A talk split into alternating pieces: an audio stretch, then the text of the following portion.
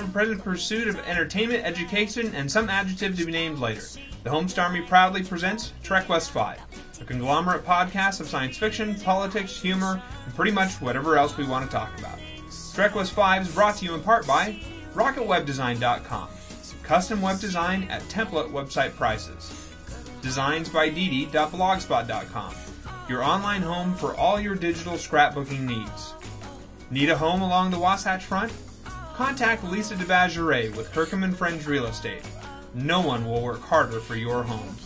And thehomestarmy.com, blogging to the world since 2004. Your hosts for Trek West 5 are Joey and Peter. Good afternoon and welcome to podcast 127. I am Peter. And I am Joey. And uh, Aaron, welcome. The intern uh, has uh, decided to grace us, and we appreciate him. It's going to be awesome because he's here. Okay. It is. All right. I'm. I'll, I'll take your word for it. Yes. Aaron, no expectations, but you better bring it because Pete has said it's going to be awesome because you're here. yeah. Well, it's a nice wrap up because I was here on the original, like the, the the first one to ever actually make it past the, you know, you losing everything. Were you? I don't think you were. Wasn't it? No. You were our first guest, I think, wasn't he? Could have been. Could have been. He's been. He's been useful, critical, dare I say it, to uh, to the podcast. Um, it. Uh, it this is Saturday, by the way. Um, this isn't Friday because Joey apparently wasn't feeling too well. Yeah, I got a nice little 24 hour flu. You know, my family passed it around among, amongst ourselves, and I happened to come down with it right on Thursday night. So It's it's good that your family shares as Yes. much as they do. now, I, I, because of that, I, I was a bit concerned, and so Did you bring me a barf bag or something? it, it uh, it's not a barf bag per Oh, it's a se, bucket. but Okay. it is a pot here. So i- if you could just go ahead and keep that over by you, it's not a chamber pot, sir. Is he gonna pass it around? Are we like not stopping until this is over? you will get those demons out of you now. Uh, anyway, Actually, for him, it's mercy. you are feeling better, yes? Yes. Yeah. Much, much better. Probably over it. Um, and what a rough uh, day it's been. Like crazy, like rain and sleet Yeah. and snowstorm. Uh, but we're here, and uh, uh, I- I'm excited. and I had uh, political stuff all morning long, and then I screwed up my son's Pinewood Derby car like 20 minutes before we're supposed to weigh it in, so I had to run out and buy new wheels for the Pinewood Derby car. It's just been it's been a crazy day, but glad we're, glad to be here. This is this is this is gonna make it all worthwhile. Yeah, this is going to be the Babylon 5 series wrap up plus what you call original mandate wrap up. Yeah, I don't know what else to call it. I mean, I don't know. was I don't know either. Why don't we get started then? If we don't have any introductions or business, Facebook find of the week. Facebook find of the week is going to go to Carbonite Man for the in memoriam of uh, in memory of Andreas Katsulas. Oh, okay. What? Uh, way, way to go, Carbonite Man! You really stretched yourself there. I think he, I think he did that on purpose, just so he could win Facebook Find of the Week. I had not seen that video before, so I really enjoyed getting to see it put together like that. Uh, so, you know, most of G'Kar's best lines in there, and the way they actually strung it together so that it looked like it was a consistent story. Even Yeah, I, I really enjoyed Well, it. uh, when you went to the YouTube link, you could actually read the guy who put it together. Apparently, did so under the direction of Straczynski. Straczynski. Yeah. So uh, I, I think the guy, you know, knew what he was doing. So, but, you know, good on him. Yeah, I, I, good. I do have to say that uh, if we had a Facebook comment of the week award, it would definitely go to listener Cy for his response to the Jay Z story. Um, you know, I, I had mentioned that I thought the exact same thing, but Cy beat me to it. And in fact, Aaron even thought that I was the one who made the comment because that's so much. I just exactly how I would have put it. Well, well put. Yeah, that was fun. Uh, okay, let's go to Brainy Smurf. Okay. He says, Hello to the beloved Brain Nation. As your ambassador to the dark side, I am proud to announce the assertion of our new overlord to the throne of Druplets. Drumroll, please. Kapla, John of the House Medicine. Your vigilant, exemplary example remains a commendable inspiration as a testament to the loyalty and honor and trooplets that we aspire to achieve. Happy Coronation Day to our leader. I, I think that's just because John laughed at the. and then would refuse to explain what it meant. yes. And now for a very special nook. We have a guest speaker. So. This podcast is out of control, man. Get out of here. You're reading that. So for this week's Brainy's Nook of Darkness. I um, figured since I was a guest speaker, you'd want somebody else. a guest reader? a voice. Yeah, here be an abridged essay, often referred to as his manifesto, written by Ronald D. Moore, writer of Tapestry, The Defector, Relics, and countless amazing TNG episodes. He got the bag rolling for BSG with this essay. Uh, Eddie uh, Eddie Olmos said that he would have never done the show if his wife had not forced him to read these words. So here they are. The full text is available on the BSG wiki. He provides a link, but I'm not going to bother to read that link right now. Will you link to it? Will you When you click post it? this? Just click it right now. Maybe. Just tap the paper. There you go. Okay, everyone read that. Uh, Battlestar Galactica, naturalistic science fiction, or taking the opera out of space opera. Our goal is nothing less than the reinvention of the science fiction television series. We take as a given the idea that the traditional space opera, with its stock characters, techno double talk, bumpy headed aliens, thespian histrionics, and empty heroics, has run its course, and a new approach is required. That approach is to introduce realism into what was heretofore been an aggressively unrealistic genre. Call it naturalistic science fiction. This idea, the presentation of a fantastical situation in naturalistic terms, will permeate every aspect of our series. Visual. The first thing that will leap out at the viewers is the dynamic use of the documentary or cinema verite style. Though the extensive use of handheld cameras, practical lighting, and functional set design, the Battlestar Galactica will feel on every level like a real place. This shift in tone and look cannot be overemphasized. It is our intention to deliver a show that does not look like any other science fiction series ever produced. A casual viewer should for a moment feel like he or she has accidentally surfed into a 60 minutes documentary piece about life aboard an aircraft carrier until someone starts talking about Cylons and battle stars. We will eschew the usual stories about parallel universes, time travel, mind control, evil twins, godlike powers, and all other cliches of the genre. Our show is first and foremost a drama. It is about people, real people that the audience can identify with and become engaged in. It is not a show about hardware or bizarre alien creatures. It is a show about us. It is an allegory for our own society, our own people, and it should be in immediately recognizable to any member of the audience. Science. Our spaceships don't make noise because there is no noise in space. Sound will be provided from sources inside the ships. The whine of an engine audible to the pilot, for instance.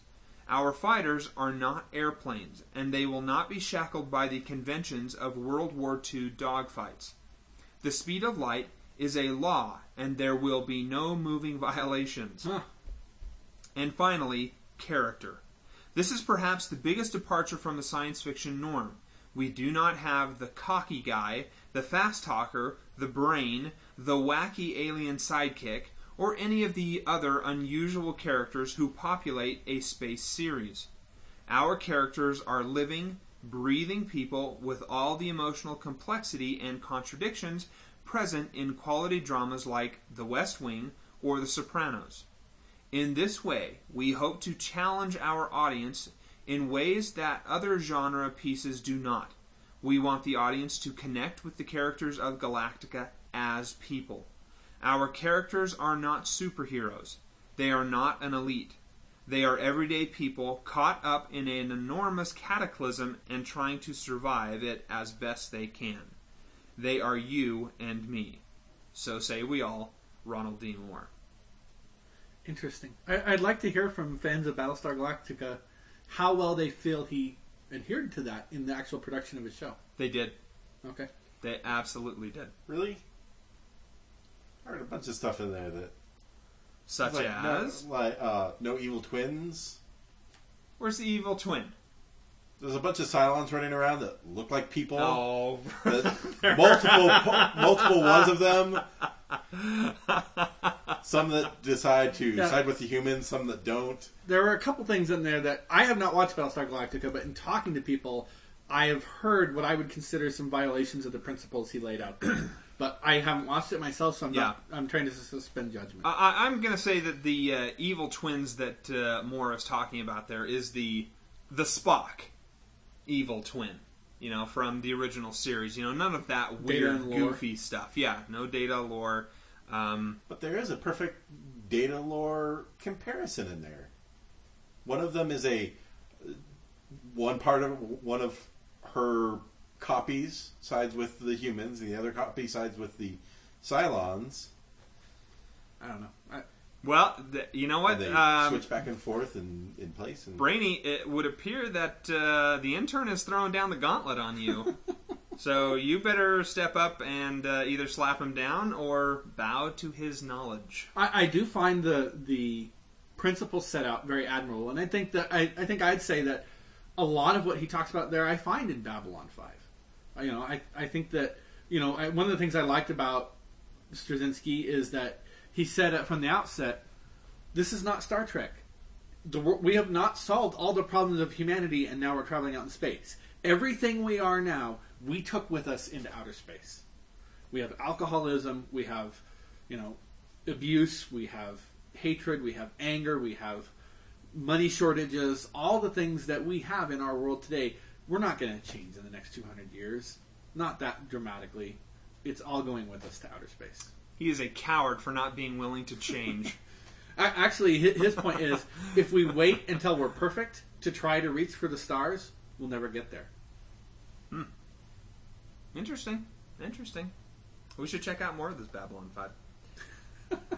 All right, Joey, let's have a Joey's Culture Corner. Uh, for Joey's Culture Corner, we're going to talk about the Belgariad and the Malloreon by David Eddings. This is two quintets, fantasy quintets. Um, I am I'm a huge fan of them. the The premise is it's your standard science fiction or fantasy fare. I'd say you have the the character who doesn't know who his parents are, and he's kind of the messianic figure, and he has to learn to control his powers, and then go fight the evil god and destroy him, and bring peace and, and harmony to all of humanity. Uh, the thing I really like about David Eddings, the way David Eddings wrote this series, is the races and the nations that he portrays within the context of the book. They all have a very real character to them. So there's as you go into a new country, there's they have their own personality and they're very internally consistent without being direct lifts of some European society. So you don't have oh yeah these are the Germans and these are the Irish and you know you- you I have actually, I actually don't mind that. I don't mind it, but I enjoyed that he was able to do a whole new society and yet still keep it with the same kind of internal consistency I would expect out of lifting Sure. the real stuff. you know. yeah, okay. Um, uh, they're, they're they're really enjoyable, and I also like that there's a lot of lore tied into them. You can go really deep. He, he actually fleshed out how the magic system works, and you know he's he's very internally consistent in that way as well. Now, you mentioned lore. Um, is that where we get lore from data and lore? Yes, you have Laura and you have data. Lore is not real necessarily. Data is real. But I give it thumb up. I, I enjoy these books. Uh, recommend them. They're, they're pretty light reading. I think I read them for the first time when I was in fifth grade, so you should be able to tear through them pretty quick. Wow, are they short books, like really thin, Uh, skinny books? No, they're not not terribly thin, but they're. I mean, they're not. They're not hard to read. Okay, They're written for a young adult audience, but they're longer. okay. Uh, if you've ever read the Chronicles of Prydain by Lloyd Alexander, I'd kind of put them in the same family. No, okay. Well, maybe some of our listeners have. And, Well, and that, and that have. example was, you know, probably just helped them out. They're like, "Oh wow, that was really awesome. I'll check out. I'll check this out." For me, not, not Meant so- nothing. not so helpful. Look, I still think you're great. All right, I'm right. in favor of Joey. There. I've said it. All right, uh, I guess moving on to our Babylon 5 series wrap up, Yep. where we talk about everything related to the entire series, um, what we liked, what we hated, and what made us sick. there were some of those. Some of each. Yes.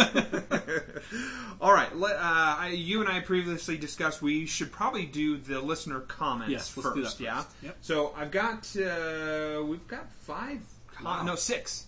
Six with my friend John Madsen, Okay. who had sent in uh, a, a audio uh, offering. Where do you want to go? Do you want to do John, my Let's friend do John John's Madsen? last so that I can respond to his because I'm prepared to respond to those already. So Okay. All right. So, uh, what do you want to do first? I- I'm holding an iPad and I've got some some print offs over here. let's here. do the bottom email from the print offs. Okay. All right. All that, that is not the bottom email, Pete. All right. Fine. We'll do the bottom one since that's what you want to do. I just uh, I was just telling the audience what we were laughing at. This may be the longest email, by the way. Uh, this is from listener Bob. oh, great! I- See, I chose well. Yeah. Because all of the others would have been just crap. Way to go, dude. Way to go. I'm saying no matter what choice I made, I would have been able to make that claim. Oh, just shovel yourself out of that. okay. Hi, fellas. SpongeBob sent in a season wrap up, so I thought I would do the series wrap up. I hope this makes up for my absence over the past six months or so. Yeah, I think so. Sure, sure. We'll forgive you Um, this I- time. I want to start with some good news. Netflix has arrived in the UK, so we don't have to go to dodgy sites to receive our TV fix.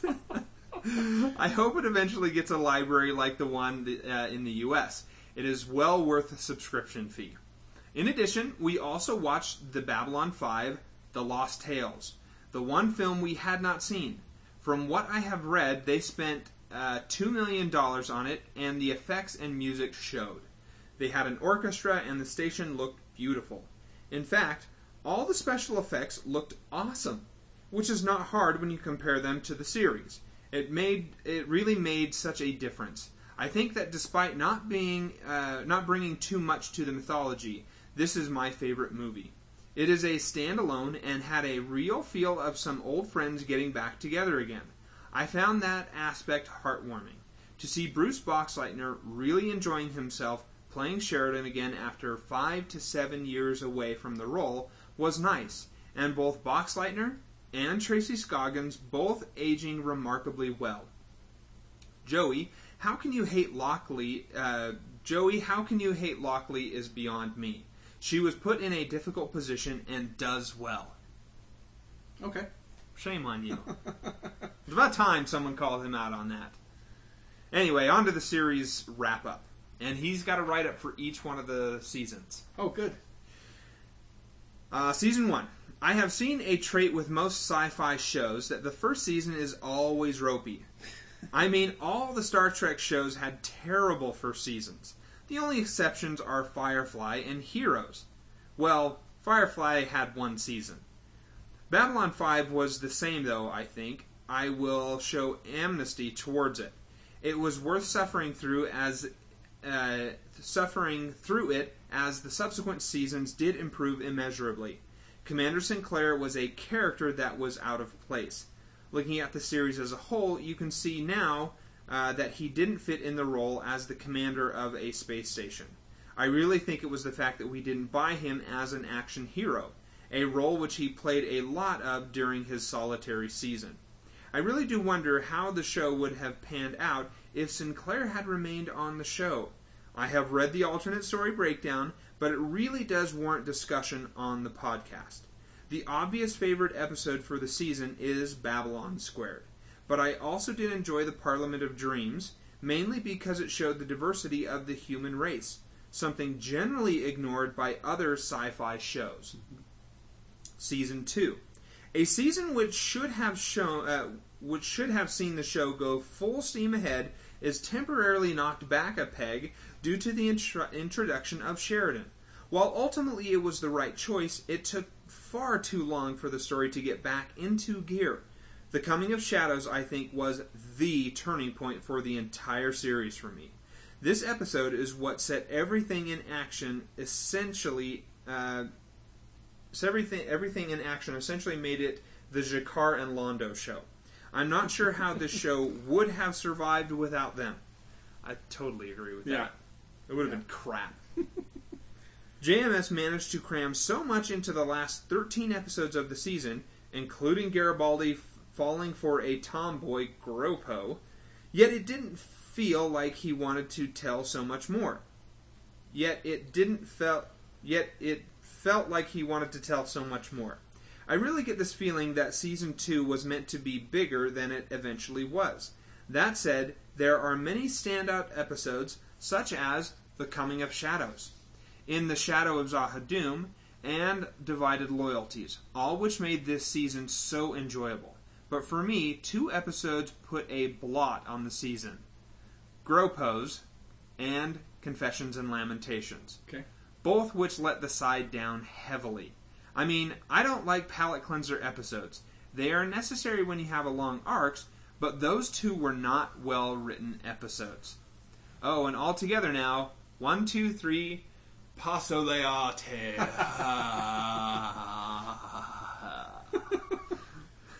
season three. Dare I say it, this was my favorite season. I really think it is. It takes a lot of stuff to introduce a full blown conspiracy in the midst of impending war and a love story. But JMS goes and does just that. Throw in a bit of time travel back to season 1, and you have a ball game. Season 3 reminds me a lot of The Emperor The Empire Strikes Back. It ends very much on a gloomy note, where there is no hope with and with Sheridan falling to his seeming death. Even Ivanova's opening narration is negative. The one shining light is a Brit who is chipper than a carpenter and can charm the pants off of many a willing lady. No, I'm not talking about listener Cy or myself, but rather Marcus Cole. I think it was great to have the perspective of a ranger as well as the crew, and it laid very solid foundations for what the rangers are and believe in. Yep. I do not like to think uh, uh, of them as warrior monks. Marcus bought, brought a humor which I think was required as the plotline got more serious. I think as Londo and G'Kar's characters developed, it became more difficult for them to be more comedic. Marcus brought some of that back with Dr. Love, and in some cases with Ivanova. As I mentioned before, there are multiple story arcs in this season, which are all well balanced. Obvious favorites are War Without End, Interludes and Examinations, which was my personal favorite, and three-parter surrounding the Earth Martial Law, uh, the Earth Martial Law story. Regarding interludes and examinations, for me it was the biggest payoff as the Shadow War had been building up for over a season. As good as War Without End is as a story, especially with the throwbacks to season 1, Interludes and Examinations has Kosh dying. It was a bit like Obi-Wan dying in Star Wars, or Gandalf in Fellowship of the Ring.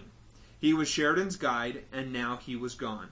And the way the shadows killed him as as well was heartbreaking. For me, it is a frontrunner for moment of the series, as it is so profound. Yeah. Yes, this is a season which had Gray 17 is missing. yes, it had Dr. Love go on walkabout. But for what it offered on a sci fi and television level, it is up there as great one for me. Oh, and how could I forget Zaha Doom?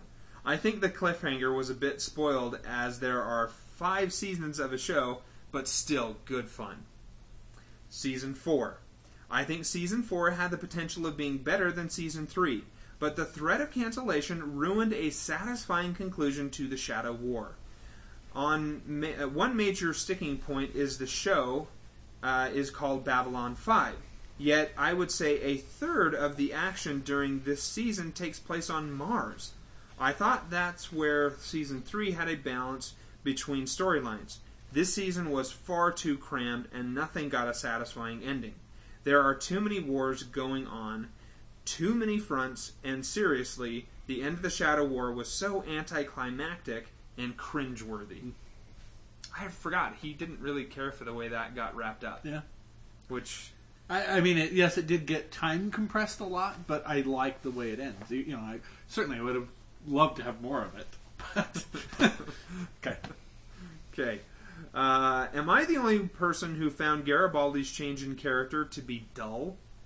It was only JMS. If only JMS was given the time to resolve everything properly. I guess that is television. Actually, I think we would have just ended up having more Mars conversations, and nobody wants that. I did like the episode Endgame though, just for Sheridan's line in which uh, which is used in the season five credits. Season five. Sadly, the show did end with a bit of a whimper. Through listening to the podcast, I understand that Lyta's storyline was meant to be given to Ivanova, which makes so much sense. It's sad that Claudia Christian left before a fifth season was confirmed. Again, I think this season suffers from the decisions made by the networks rather than JMS, although he is culpable. I find everything to be such a mess, even though all plot strands are tied together fairly loosely. However, the final episode was a lovely send off. It was genuine and touching, and probably the right note to do it on. I just want to add something about the music.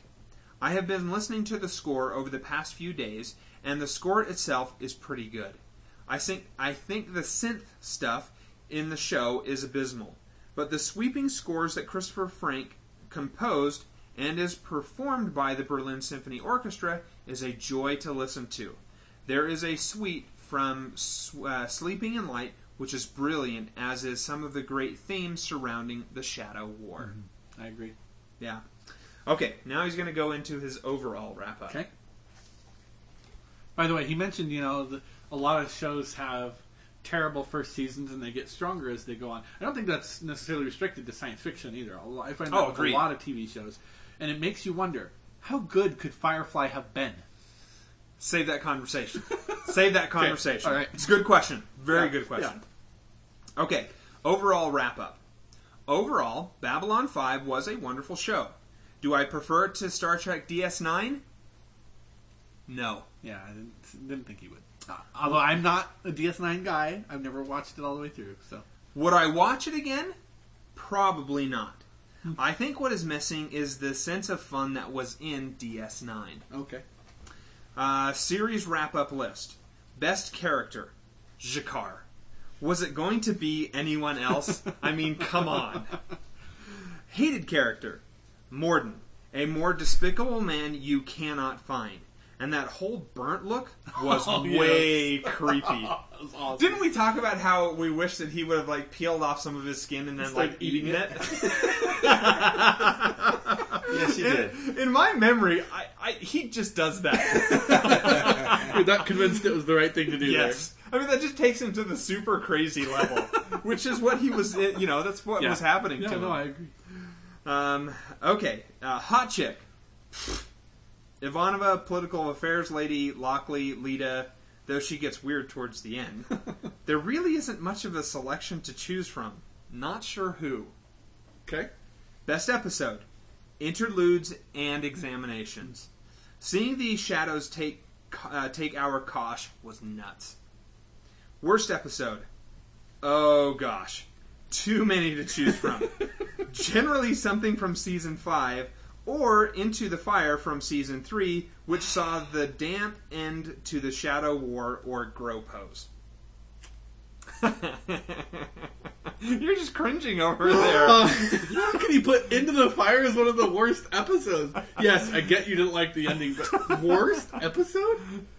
Like it's up there with season five stuff? I don't know. I, I can kind of see what he was saying. I didn't care for the line of "Will we be alone?" You know, these massive, amazing races like afraid of the dark, afraid of what's beyond the rim. I don't know. Anyway, it's his list. He can say what he It is wants. his list. You're right. Favorite bit part: Galen the Techno Mage. I'd kind of forgotten about him, but that voice is pretty cool that uh, that, that guy has. You, Yeah. you, you can't fault the guy at, at all. I Yeah. I liked it. Person I want to have a drink with, non-alcoholic, of course. Vir. The guy is a dude. Favorite guest star, Walter Koenig, legend. Favorite storyline, The Shadow War, apart from the end. Funniest moment, uh, breakfast prank in Babylon Squared. It was cute. I love that one. It was not that funny. I think it's hilarious. And the Babylon 5 mantra, Ivanova is always right. Okay. Worst moment, Byron and Lyta getting jiggy. Ew.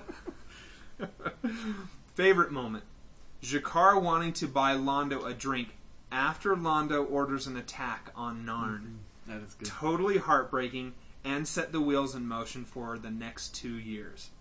Well, it is the end of an era. I'm not sure whether SpongeBob, SpongeBob will send her own email.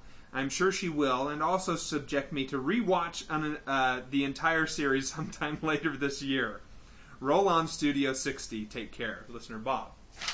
But we're not over with listener Bob. Okay. He then sent in two other uh, additional emails that said, uh, first one said, "Can I also add as a moment uh, of the season where Delenn engages the Earth fleet with her speech about only one Earth captain has engaged the Minbari fleet and survived. He is behind me. You are in front of me. Be somewhere else if, you, value, your lives." Best line ever. Uh, and then his uh, last email was also Dust to Dust from season three is a standout episode. Okay, uh, Bob, thanks very much. Yeah, Uh, absolutely. That was a long email to read, but I I really enjoyed reading it. So okay, we've got three emails over here. We've got one, two, and three. Three. Three is in my right hand. It's the one I'm reading. Okay. Once again, acquiescing to your wishes. Do a little Um, dance while you read it.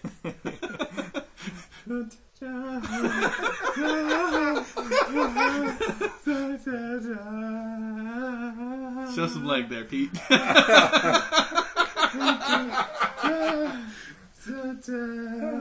Doesn't I have the prettiest leg for a fella? that's, a, that's a beautiful calf, my friend. Feel so violated. Okay, SpongeBob. oh, great. We Yeah. did get an email from her. I was wondering. We, we yeah, we bookend the the Bobs here, or uh, put them next to each other, one way or the other. Uh, Babby Five and the Beard. I would like to take the opportunity of the series wrap up to explore a subject close to everyone's heart: the manly beard. There has been a lot of chat about men's facial hair, and as a man's facial hair is analogous to his virility and hotness, I will use my email to discuss hot beards as opposed to hot chicks. That's why you grew a beard, isn't it? I was thinking the same thing. Yeah, yeah. Fair. I'm trying to steal her away from Bob. Don't let Bob know. This, this was my attempt to catch up to you. Uh, no, to be fair, I grew the beard because it's really cold night. It's a built-in warmer. Anyway, she continues. A couple of podcasts ago, Peter squealed at a comment by the bare naked face of his understudy, Joey, about the manliness slash handsomeness of his beard. While yes, you are correct, Peter, that you sport a fine crop of man whiskers, one that is to be admired, if I say so myself, the squealing like a girl on a podcast lost you man points. Wear your ha- manhood with pride, dear Peter, and don't let the taunts of those razor fiends shake your inner manly core. On to our illustration, uh, illustrious show and the manhood on show. Commander Sinclair was not blessed with the gift of facial hair. It seemed doubtful that he had the ability even to grow a Saddam esque mustache. Which, by the way, is not manly. Mustache screams wife beater, evil dictator, and greasy personality. Please avoid gentlemen at all costs. I, I can believe this. I, I I have firsthand evidence. I grew a mustache for a little while. Everybody called me a pedophile. What about like a thick was terrible. handlebar mustache? handlebar mustache. That one might be the exception, I think. Uh, SpongeBob, you should uh, tell us if uh, if that's the case. Uh, she continues. He therefore did not capture the hearts and minds of most Babby Five devotees and was axed for the box. I didn't see it at first, I have to admit. My guilt was too great to see the potential of our illuminated Captain Sheridan, so I focus on other beauticious men who graced our screens. Firstly, the fine rabbi, who sported a lush but tamed beard and also carried with him religious authority and genteel spirit. And of course, Marcus. Marcus is not the uh, one that I usually admire. I find it is a half that it is half a beard, a beard that wants to grow and be virile and strong, but bends to the pressure of society and lacks the strength to stand up to women who do not appreciate man for being man. He did, of course, fall in love with a lesbian latent telepath. Uh, so I suppose to win her, he had to feminize himself in some form. Still, if I were to see. All right. You okay? She really likes the beard. no, I, I just wow. Okay. I made, you made me lose my place here. Uh, that let's seems see. fitting. Still, if I were to see Marcus, I would tell him to move on. Find a woman who did who not only appreciates your true manhood, but also wouldn't mind you chatting with uh, with that alarmingly charming English accent, and could even overlook your feminine tendencies. If I had a poster of him as a high schooler, he would have made it uh, to the inside of my locker. Yes, but as a full-grown woman, perhaps not. And finally, to the man of the hour, Captain Sheridan. Over time, and perhaps with a little love and encouragement from that feminine mystique that is Delenn, our beloved and good captain finally let his facial hair grow. I'm not talking about that politically correct tease of a goatee. I am referring to that full masculine and handsome beard he sports with so much dignity and air of distinguishedness in the last episodes. It was a true thing of beauty and only made me long for more Babby 5. There is one beard that I didn't like before uh, everyone accuses me of bias, and that was the beard of Lorien. Too scraggly. You would think that in all the time that he had been alive, he would have learned how to take care of it. Give me some clippers and a comb. I cannot compare uh, TNG or West Wing beards and their hotness. I suspect that there were alarmingly few manly whiskers on the show for those programs, with the exception of Toby and maybe a terrorist or two, perhaps. and Riker. Uh, I do not uh, mean to. Actually, Data had a beard too. Yeah. Love Nice Data's stroke it beard. Thusly. Great line. I do not. I do not mean to cause any offense to those naked faces who might be listening. Please forgive me if I uh, if I do, but for far too long, men in our society have become downcast, pushed aside, and forced to hide their manliness, except behind closed doors. to the few men who have the pride to wear beards, I salute you wherever you are. Uh, my moment of the series, the goodbye between Delenn and Sheridan, was a beautiful and touching scene. Not everyone will have the blessed experience of being married to their soulmate and finding in another one who is their sky, sun, and moon. It was such a touching moment and so beautifully written. For me, a major part of Babylon 5 were the characters and their lives, and I felt this was a satisfying end to two of the most treasured folks on the show. I look forward to hearing everyone's thoughts on all other aspects of the show. Hee hee ha ha, winky face. I didn't know how to properly read that, so. Okay. Yeah. You could have winked at the microphone. Wink! Yes, I better? believe that's the correct. I, I think that was what she intended. Have a lovely weekend, guys, and I look forward to the next show. All the best, SpongeBob. Takes a real confident man to say wink in that tone. yeah, but he's got the beard, so yeah, that's true. I do have the beard. Uh, okay, Joey. Uh, One or two? two. Uh, this is uh, Brainy Smurf. Okay. He says, I will keep my words uh, brief this week. Actually, you know what? I'm just going to save all of this because he really only makes the one comment about Babylon 5, so I'm going to save that. Okay. I'm going to save that one. We'll move that to Yeah, move Brainy wrap up. Smurf. Yeah, he's going to be in wrap up. Joe, okay, Joey? One. One? One. No, wait, wait, wait. Go with one. Okay, good choice. Uh, listener money bags. Aaron's shaking his head in disgust at us. hey guys, it seems just like yesterday that I proposed the foreshadowing air horn. So the number of times that I've watched you go, "Huh." way too many in my life, as far as I'm concerned. I gotta say, I missed the bell that had no real meaning. Where is that bell? There it is, sitting right over there, in the in a place of honor, next to a sculpture of Jesus praying. Uh, that's really where it belongs. yes. Two dead icons. Oh no! Jesus lived again. No, no, we're keeping that so everyone can see, can be properly ashamed of you. oh man. Golly. Well, I'm going to start his email over again. okay. Hey guys, it seems just like yesterday that I proposed the foreshadowing air horn. Sorry for my absence, but work has been crazy and season 5 was less than compelling. Of course, I managed to miss most of the good episodes, which were clumped at the end. I have to say that while I still think Babylon 5 is a good series, it did not impress me nearly as much this time around. First, of, uh, of course, is the fact that nothing was new to me this time. That isn't the fault of the show. Second, the first time I watched Babylon 5, Star Trek, the original series, and TNG, was my only exposure to sci fi on TV. I still hold that Babylon 5 is better than either of those offerings.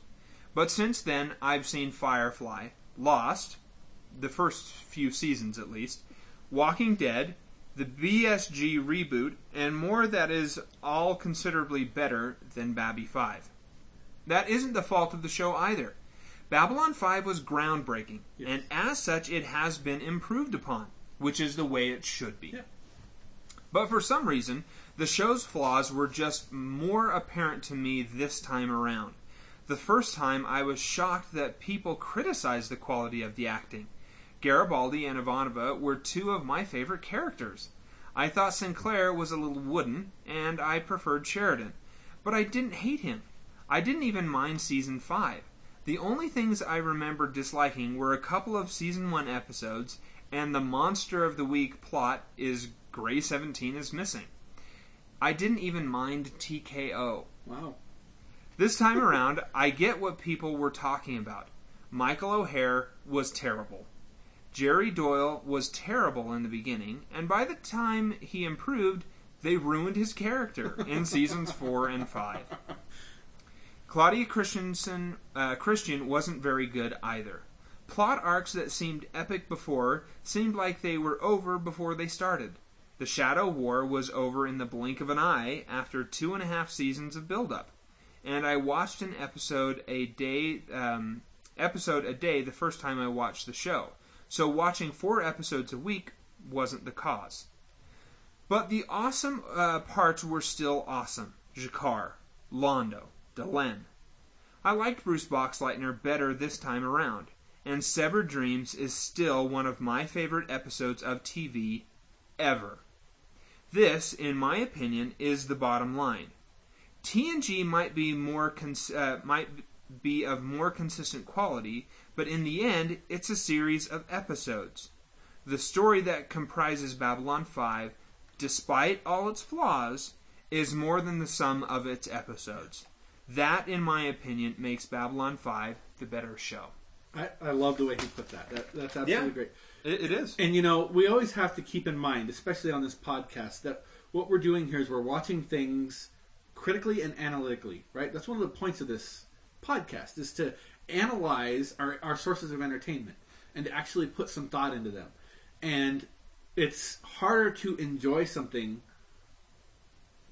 you know, simply when you're analyzing it. And so you, the because you're you're in Sure. an analysis mode, the rough spots are rougher. The the bad parts are just just seem a little bit worse because you're actually weighing them and measuring them against each other and things like that. But I I, I really like the way he put it there is that this was a such a new concept in television of this long arc in a science fiction show where you miss a couple episodes and you might have missed major plot points. And you know now it's it's kind of the norm, and, and we have to give Babylon Five a lot of respect for what it did there.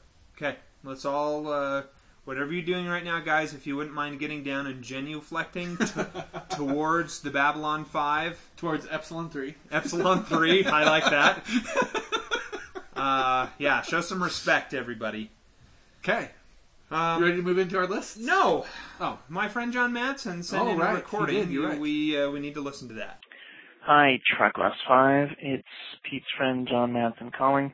Apologizing for not being able to put together my 50 unanswered questions of Babylon 5.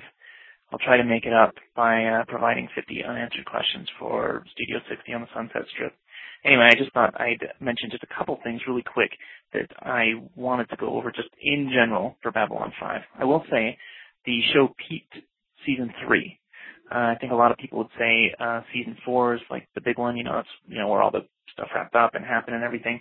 But I had some story problems with the uh, season end of season three and the beginning of season four, where and the direction it took from there. Mostly involving the character, uh, the character of Lorien, which I feel.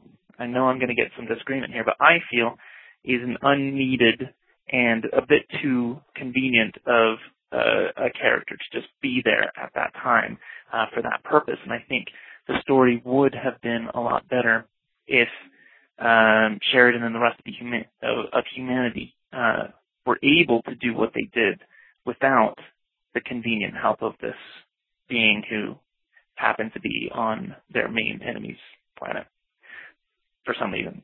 Um, and also, I include Sheridan's triumphant return from Z'ha'dum. I was wondering, Garibaldi was the only one who was complaining about it, and who thought it was strange and didn't trust him. I and he was under the influence of something else. There should have been a lot more Garibaldis who did not trust Sheridan, especially considering just a few episodes earlier, the exact same thing happened with Sheridan's wife, and everyone knew she was not to be trusted. Sheridan does the exact same thing, comes back. Why didn't anybody think he was a shadow zombie like she was? I think that should have been addressed, and a big part of the conflict should have been resolving that and that feeling in what should have would that what should have been felt by the people at the time. Also, that Japanese chick in the very first episode. What's up with her? How did she play in this? Anyway, wondering the answers to these and other questions. Wish I could be there. Oh well. See you. Bye. Okay, uh, you know, th- thank you, John, for the comments. Um, I am not going to disagree that the story would have been stronger if the humans had solved it without any help at all from Lorien. But I think that I personally enjoy the character of Lorien so much and what he brings to the story that I think it, I think I prefer it the way it's written. I, I kind of see where John's coming from when he says, "Well, that was awful convenient for Lorien to be hanging out there." You know, Well, no, that's explained inside the story. It's not that Lorien is conveniently hanging out there. It's the fact that Lorien is there, which is why the shadows come there. The shadows have made Z- Z'ha'dum their home planet because they know Lorien is there. they've kept him captive. Anyway, I well, I, I don't know. I won't get into it. I'm not going to poke holes around it. Okay. But, uh, Uh, we also will find out well, the whole story with Catherine Sakai, what was supposed to happen. Uh, you know, we talked last time about she in the novels she went back in time with Valen, um, but we can we're going to find out when we read the original plot of, of Babylon Five what happens to Catherine Sakai. Uh, there, there, she was always supposed to be more of a character than she ever became. I think when Sheridan left, you had to take the character Sinclair. Catherine Sakai off. When Sinclair left, told you that would not be the last time I did it. Although I think I avoided it for most of the podcast. Um, but yeah, so she she was so tied to the character of Sinclair. when he left, you had to take her too. Yeah, I, I I'm pretty disappointed in her too. uh, you're right, Joey. Okay. Um, our lists. yeah, let's Season go into our wrap-up? list now. Series wrap up. Uh, I we haven't really talked ahead of time, you know, what we're going to cover because I was looking back over what we did with TNG and West Wing. There were some added stuff in there, so I don't know if you went back and looked at that as I well. sent you the whole list of what I was going to be doing No, you didn't. in an IM. Um. Okay, then why don't you lead us? What you Okay. tell us what we should do Pete. in what order? Your your three favorite bit parts. Okay. Um, this one was actually pretty easy to do. Okay. because there weren't that many bit parts that I thought, hey, that was really awesome. You know, there wasn't. Number three is Brother Edward, Brad Dourif. Yep. I thought he was super, really great. Good choice. Number two, the Interrogator uh, from those- Intersections in real time. Yes, uh, I I really enjoyed that interrogator. I thought he was creepy and evil The whole, sandwich? the whole way through. Yeah. Um, number one is the Centauri Regent. Hmm. Okay. He he Pastels. yes. and then at the end, the, the end is really for me what sells it so much when he never makes eye contact with anyone, and he's always talking in some weird and far off place, and you know he's got his his fingers and his hands still you know up and moving around. Yeah, I, I thought he did a wonderful job. Wonderful. Uh, I for my number three, I'm going with Lorien. I, I really like the character. I like what he brings to the story. Scraggly beard and all. Scraggly beard and all. Um, number two, I'm going to go with Sebastian. Jack the Ripper. Oh, yeah. I like the Inquisitor storyline. I like what they did, and, and again, Wayne Alexander as an actor, I just like what he brought to the to the show. Oh, that's right. I forgot. I need to add one more episode to my hated list. and then uh, for my last bit part, I'm going with Zathras. Zathras, of I course. love sure. Zathras. Sure. So yeah. fun. Zathras was fun. Aaron, bit part, three of them. Um, the guy who played King Arthur. Okay. Or the, the man who believed he was King Arthur. if you go back and look at Aaron's ratings, he rated that like a nine. That was like, uh, was it the a visit from a, a late delivery Late from delivery Avalon? from Avalon. Yeah, Aaron gave that Oh like a my nine in his ranking. Gosh, man. Well, look, we like the actor. You're going to be annoyed later Yeah. on if you're making fun of him now. um, number two is Athras, Okay. and number one is the Inquisitor. Okay. Ah, the Inquisitor. It was an awesome episode. All right. For uh, three most hated characters, I'm going to go with Negrath. Hated him. Glad he got written off the show right away. was that what, what, two or three Two episodes? or three, yeah, I think two. Mentioned several times throughout. Um, the Markab ambassador, who basically let his entire race die rather than admit to Oh, this sure. shameful disease that Sure. that they have. That's right. And uh, absolutely the most hated character of the show, Byron. Uh, Oh, hate hate the guy. I almost forgot about Byron. Aaron, how about you? Hated characters. Uh, wow, I didn't. I, You I didn't- make you didn't three do for it? the. I didn't make three for that. Obviously, number one is Byron. Okay. Um, I would also add to that. I just really forgot when I said Byron. Um, Okay, you've got Delenn, you've got Garibaldi. Um, You've got uh, General General Franklin was on my short list. Hmm.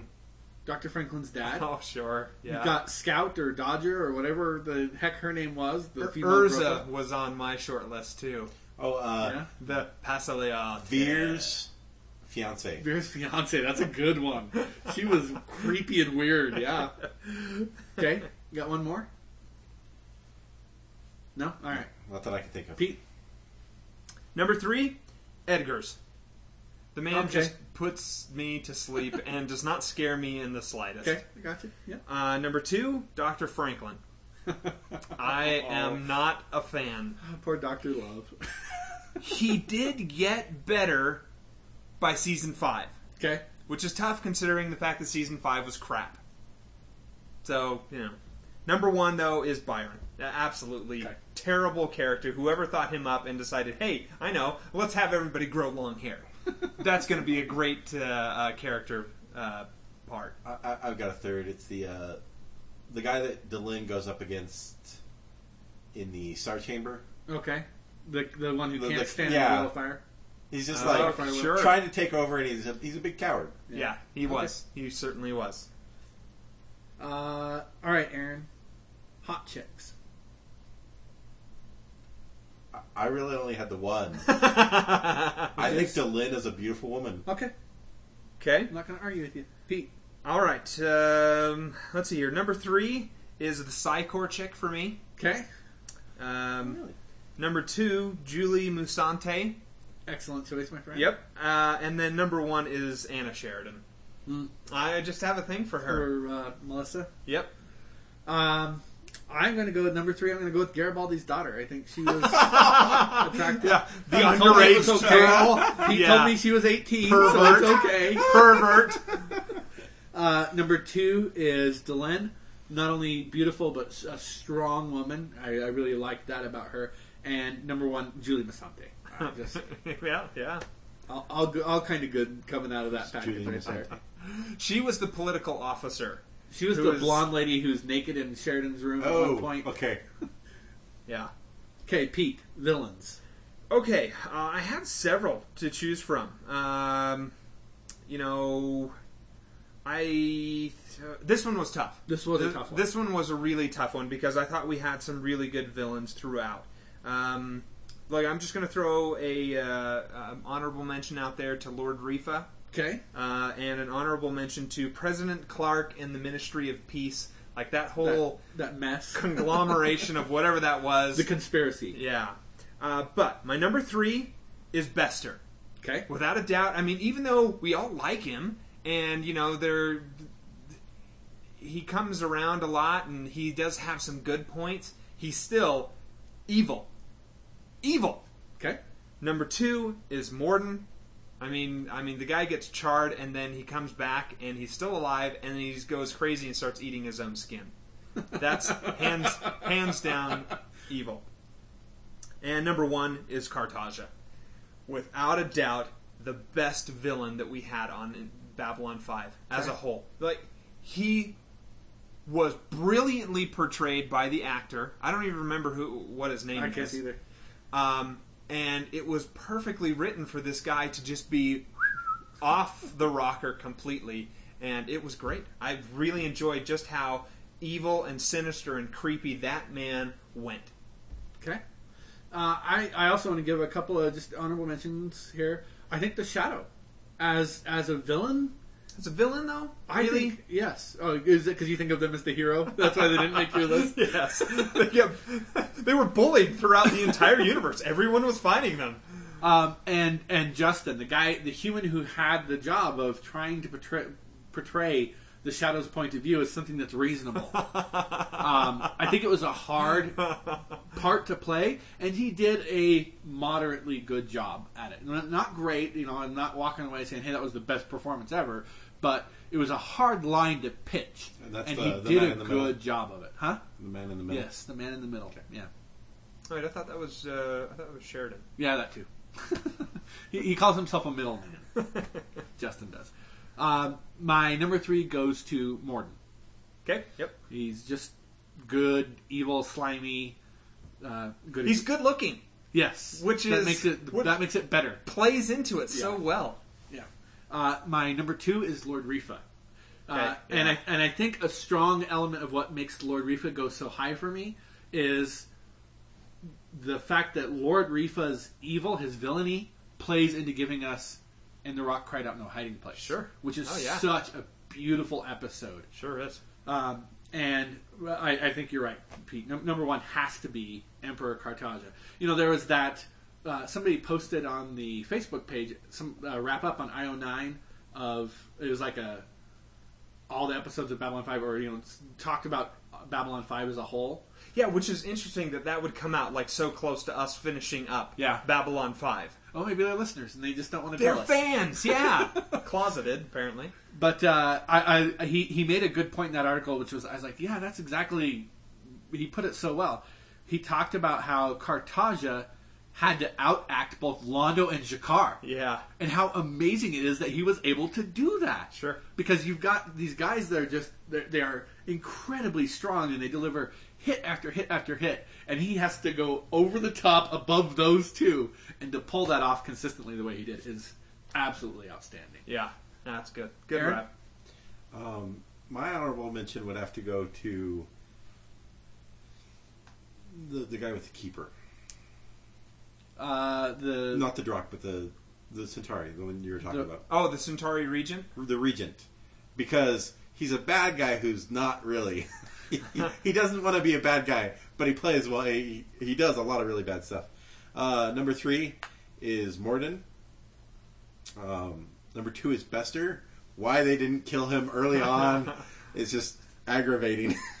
and yeah, Cartagia definitely Okay. have to move Ooh, up. that's nice. We all hit uh, clean sweep there. on the number one. Uh, okay, so the next is the best alien costume. And I'm gonna have to say Negrath. I mean the print. No, okay. Oh. All right. Uh, uh, that's clearly the word. that was season one CGI. no, it wasn't CGI. It was a puppet. Oh, that's right. It was a puppet. I forgot it was a puppet. Oh my gosh! Of course, McGrath is so bad. No, uh, I'm gonna go with the Shadow. I think as a evil, creepy looking alien, that is awesome, brilliantly done. Most people are afraid of spiders and the spidery looking nature of them. And they have like a little tail, like an ara- uh, like a uh, kind of a scorpion, kind of thing. Too? Yeah, I mean, I think Yeah. he took a lot of the the primal arachnid arachnophobia kind of stuff, blended it all in there real good. I think they're a terrifying looking alien. That's true. They are. They really Aaron, are. best alien costume. I would have to say the Narn. With the sneaky martial art dance. Not that, but just the uh, the the overall look and the fact that whenever they turned around, they had the like their spinal cord. You could see like the ridges. Okay. And like I, I would never think to just put something in the back that you can't see otherwise. So with like the uh, Oh, the level the of detail you're the, talking the about? head plate you can see wherever. But that's just like a yeah. I, I would never think to put that. So. Okay. You know, the uh, in talking about that, Aaron, I I found them to be one note.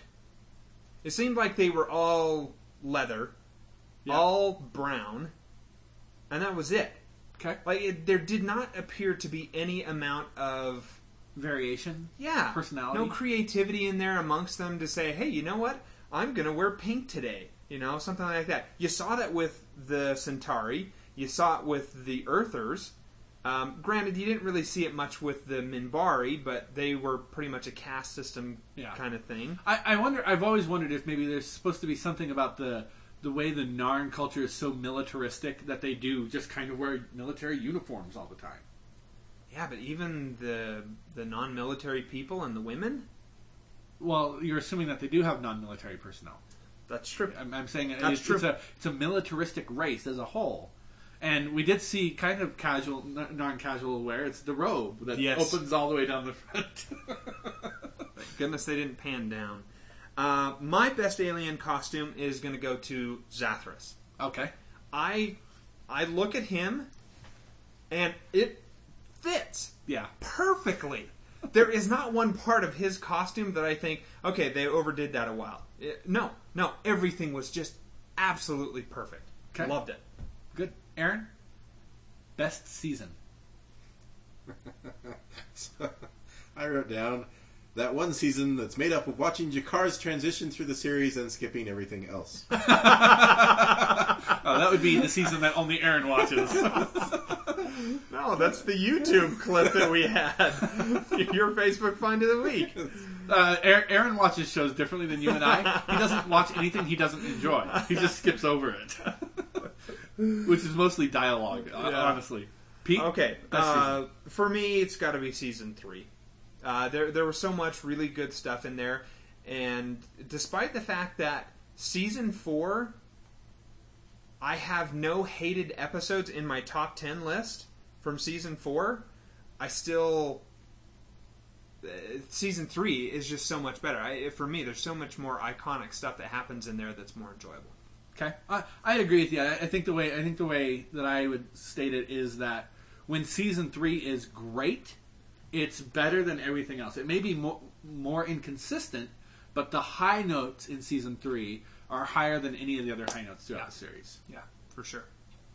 Okay, Pete, funniest moment. Funniest moment um, has to be when uh, the political officer Julie Musante is there naked in in his uh, Sheridan's quarters, and Ivanova shows up as a projection, and she's like, "Holy cow! What in the world do you got going on, on there?" And she's like, "Okay, well, you good luck with all of that." Um, y- you know, you are about to go where everyone has gone before, which is a brilliant Star Trek Yeah. uh, comment, Reference. And it uh, it was absolutely hysterical at that point. I, I think that for for me, that's the funniest That moment. is a good one. Uh, I'm going to go with, and I know Pete, you don't find this as funny as I do, but Londo and G'Kar in the elevator, and Oh yeah, G'Kar's saying, "Look, all I have to do is lay here, and you're gonna die. I just, I just have to do nothing. That's all I have to do." And when Londo's like, "Can anyone hear me?" and Jakar's like, "I hear you." that to me is hilarious. I love that scene. Aaron, funniest Okay. moment. I gotta say, it, it, it it's not so much that it's a funny moment, but uh, it, it's it, now every time I see it, I have to laugh because of everyone I've ever heard talk about Babylon Five. One of the things they truly hate is Pasaleati. Oh, what a stupid line, man! like seriously, like, they used it so much, so much. Ugh, okay. Okay, well, who are we on? Did you start that one? Yes, yes, I did. So you start the next. So I'm gonna for dumbest race. Uh, this was one that Pete suggested, I think. Uh, I'm gonna go with the Markab. I think it's clear Oh. any race that wipes themselves out through their own stupidity absolutely wins the prize. Th- They win the Darwin Award. Darwin, the racial Darwin Award. I mean, Aaron. uh, I, I kind of agree with you on why they should win, but I changed the race to the Ikarran, the race from Infection, the the the You're stuff that they about the, smuggle the in spinal and cord they, things. Well, no, no, it's the the um, bioweapons that the the doctor sneaks Oh, in. the guy and it takes over, and it's the mutates. yeah, it's the they created their own Racial purity. Thing. yeah soldiers that killed everyone off. Okay. For me, it's the Drazi. They are the, butt of punchline. the joke throughout the entire universe, and the whole green versus purple. So stupid, so stupid. Okay. Yeah, that was my runner-up for funniest moment. Green, purple. Oh, That man. I I enjoy that too, Aaron. I think that's funny. All right, Aaron. Favorite character. G'Kar. Pete. G'Kar, Uh, can, can there be any other answer? yeah, the the evolution that this character G'Kar takes over the course of the series is the evolution I think that we would all hope that we can take. yeah. as He people. has he has the the greatest change that happens in him, and he is the I want to say purest character that we have left. He's the hero. Yeah, absolutely, he is the most heroic character. Which is weird with how you know the people that they chose to end the series with with Sheridan. Yeah. Like, Well, he's the he's the messianic figure, but not necessarily the hero himself. Right? yeah, but I would have loved to have seen more G'Kar stuff. Like, if there could have been a uh, um, an offshoot series, I would have loved to have seen Lyta and G'Kar going on Nice, i- yeah. i- into the beyond. that, That- would have been. I think I think we talked about that already. How that would have been a really cool, fun show Super. to watch. Yeah. Okay, Pete. Top ten hated episodes. Um, So many to choose from, right? there were. Uh, I, I stopped after I got to twelve.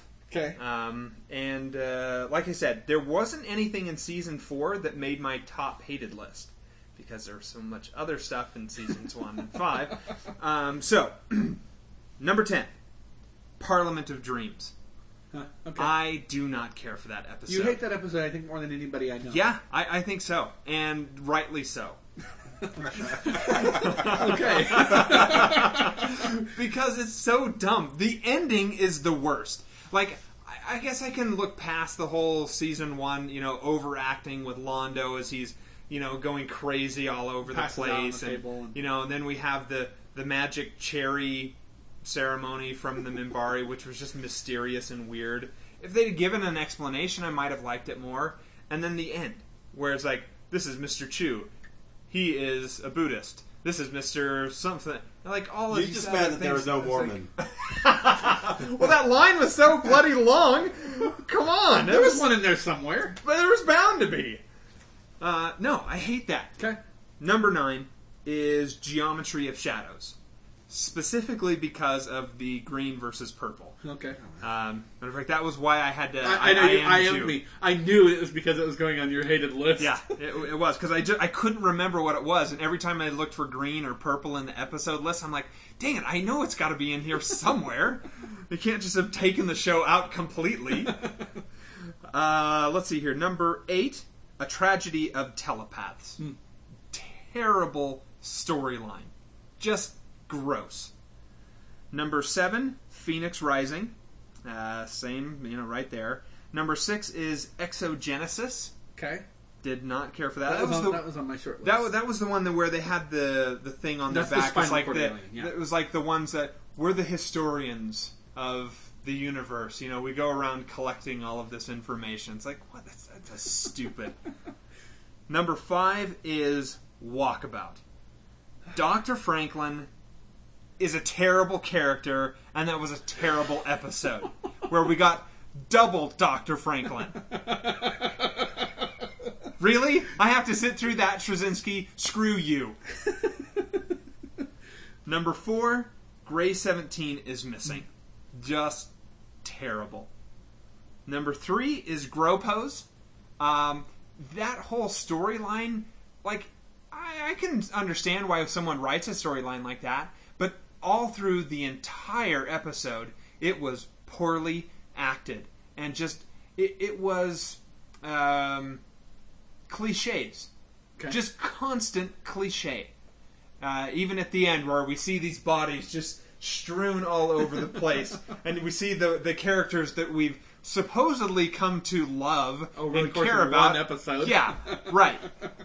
Um, and which is a shame because I actually like that girl. I know SpongeBob hates that woman. I'm with her. I, I actually like her. I don't know why, but I think she's attractive. Uh, okay, enough about that one. Number two is infection. That was the the people. The occurrence. Yeah. Number one, hands down. And I don't know why I I gave it a, a pretty decent rating at the time. I don't know why I gave it so high at it when I did. But TKO. Huh. That is terrible. the the whole Rocky. yeah, the the whole thing where you know the the hero of the episode, oh those darn snakeheads, you know this racist guy, and then he joins them and they accept him. And, you know, uh, the Mutai is isn't that what Yes, the Mutai. the thing was supposed to be called? die. Yes. oh, oh, so terrible. Um, yeah, that that was truly dreadful. I don't know how many of those were DiTillio that I got in there, but Uh, not as many as I was expecting, honestly. yeah. Uh, so I have as my number ten, um, and, and I stopped at ten because I realized after ten, there's a whole bunch of just kind of blah. But these are the ones that, in my opinion, are truly stinkers. I they have no, no sense putting these on television. Uh, number ten, Grey Seventeen is missing. The Yeah. Zarg, uh, this is just terrible, terrible stuff. Uh, number nine is Exogenesis. That's Okay. the spinal cord aliens that Pete mentioned. And then I have uh, for the next five, I, I wasn't able to put them in an order of suck. I mean, I tried, but the, they're, they're so terrible together. I, I, I'm calling them the DiTillio Five. They are TKO, Gropos, Survivors, Deathwalker, and Eyes. See, I actually I I remember liking Deathwalker. Uh, it, it was in my top five of ones I liked from season one. yeah, I don't I don't like Deathwalker. I, I anyway. Uh, Eyes is the one with the guy with the big scar down his face. Oh yeah, that was he was a terrible he character. was. Survivors is drunk again, Uncle Mike. Which you know that right there says it all. I remember that. For me, I, I basically forgot about that episode, which is why I didn't put it as a as a hated one. Um, uh, uh, my Maybe maybe your mind like forcefully expelled it. Like, no. purged. uh, my number three is a spider in the web. This is also a DiTillio episode. Sorry, I believe it's Spider in the Web. Uh, but when you team up DiTillio with Talia Winters as the main character, it's buckets of suck. I mean, does it get worse than that? Well, yes, but just barely. Uh, number two, Convictions. The Mad Bomber episode. This Yeah. was terrible. It did. You summed it up well when you said, "Look, Straczynski cannot write like." Uh, um, oh, wha- I can't remember how I put it. I, I remember when you did it, and I thought, "Wow, that was perfect." He can't write a person who is like uh, a s- a murderer, a, a murderer for hire. Sociopath or Yeah. assassin. I think it was Yeah. assassin. Yeah, he, he he he just he he doesn't have whatever the darkness in the soul is that you know he should have watched Grosse Pointe Blank. Grosse Pointe Yeah. Blank is a great story about assassins. Anyway, Yes, it was. Convictions is terrible, but for me, the absolute Yeah, I know it's coming. stink bomb, Secrets of the Soul. Telepaths getting jiggy with it. Worst thing to happen in the history of Babylon Five. See, I like that one because they showed the you know the, telepath humans him? in, in a no no no no the the tele uh, you know the aliens in jars Oh, the kinda Vorlon homeworld yeah thing. I, I thought that was you know that was kind of decent All right. you So, gave but- that one it wasn't you gave that one like a zero didn't you Yes. yeah, okay yeah Aaron. Okay, so I only had five. Okay. that's okay Uh, number five is Phoenix Rising. Okay. Good choice Number two, you're right, is is well. Wait, what? Number five to number two? Number four, sorry. number. I was thinking because you're right about why it's so horrible. Secrets of the Soul, just the Byron, uh, it's just horrible. Uh, number three is Grey Seventeen is missing. Bad. Uh, number two, I made uh, TKO, and uh, number one, because I hated it so much, Believers. oh that did not make my Children list of the at all. Egg. Yeah, that didn't make my list either. I mean, it wasn't great, but it wasn't. I, it, I'm not putting it in the stink bomb section. It was just Okay. So, Aaron. Okay, yeah, okay. Uh, ten favorite episodes. Um, I actually have twelve. I I really tried. I tried and tried and tried, and I just didn't feel right about cutting some of these out. In fact, I even have some honorable mentions in addition to twelve. Um, I don't know how I can say the Fall of Night. That was a great episode. It was good stuff. The Fall of Centauri Prime. It's the you know that we finally see the other end of the stuff we saw in in sure uh, War Without End parts one and two. Uh, whatever happened to Mr. Garibaldi? Even though Mr. Garibaldi's not in the episode, uh, it, it's which good makes stuff. it better. Um, but so my number twelve here is a view from a view from the gallery. Uh, I love the day in the life. I love the characters that they represent. War Without End parts one and two are are next for me. You got Babylon Five. You got Valen. You finally finally find out about Valen. We got Zathras. yeah they wrapped Just up the story from season one great stuff Yeah. here. Uh, interludes and examinations. that's your number 10 This is number ten. Uh, wait, interludes and examinations is my number nine. okay I guess I only have eleven, not twelve. I did Well, cut one you out. You could count the Um, this is where Sheridan calls Kosh on his crap. If you people don't get off your encounter suited butts and do something, I've got nothing to lose. And also, it's the death of Kosh. Uh, I know that there's some people that hate Kosh and, and hate the Vorlons for the manipulations that they've done, but I always feel sad at the death of Kosh. This is a guy who, you know, went out of his way. He broke with the rest of his race to try and help end this cycle that he realized has become just absolutely destructive. It's It's a shame stop. he didn't bother to do more about it. Instead of wander around and say, no. Well, yes. I, I, I'm sorry that you don't like Kosh, but I love the character of Kosh, and to see him die is always a, an emotional moment for me. Uh, number eight is intersections in real time. This is a, a, a good one act play. I, I love the interaction between the two characters. Really good stuff. Number seven is Into the Fire. Wrapping up the Shadow War. This is why I was so shocked to hear it make Bob's list of hated episodes. um, you know, I like the the way they wrap up the Shadow War. Yes, it happened too fast, but what we get, the way it all ends, and, and the fact that you know it was all Lorien pulling the strings all along. Yeah. No. I agree with you. Up. Stop. My list. Stop.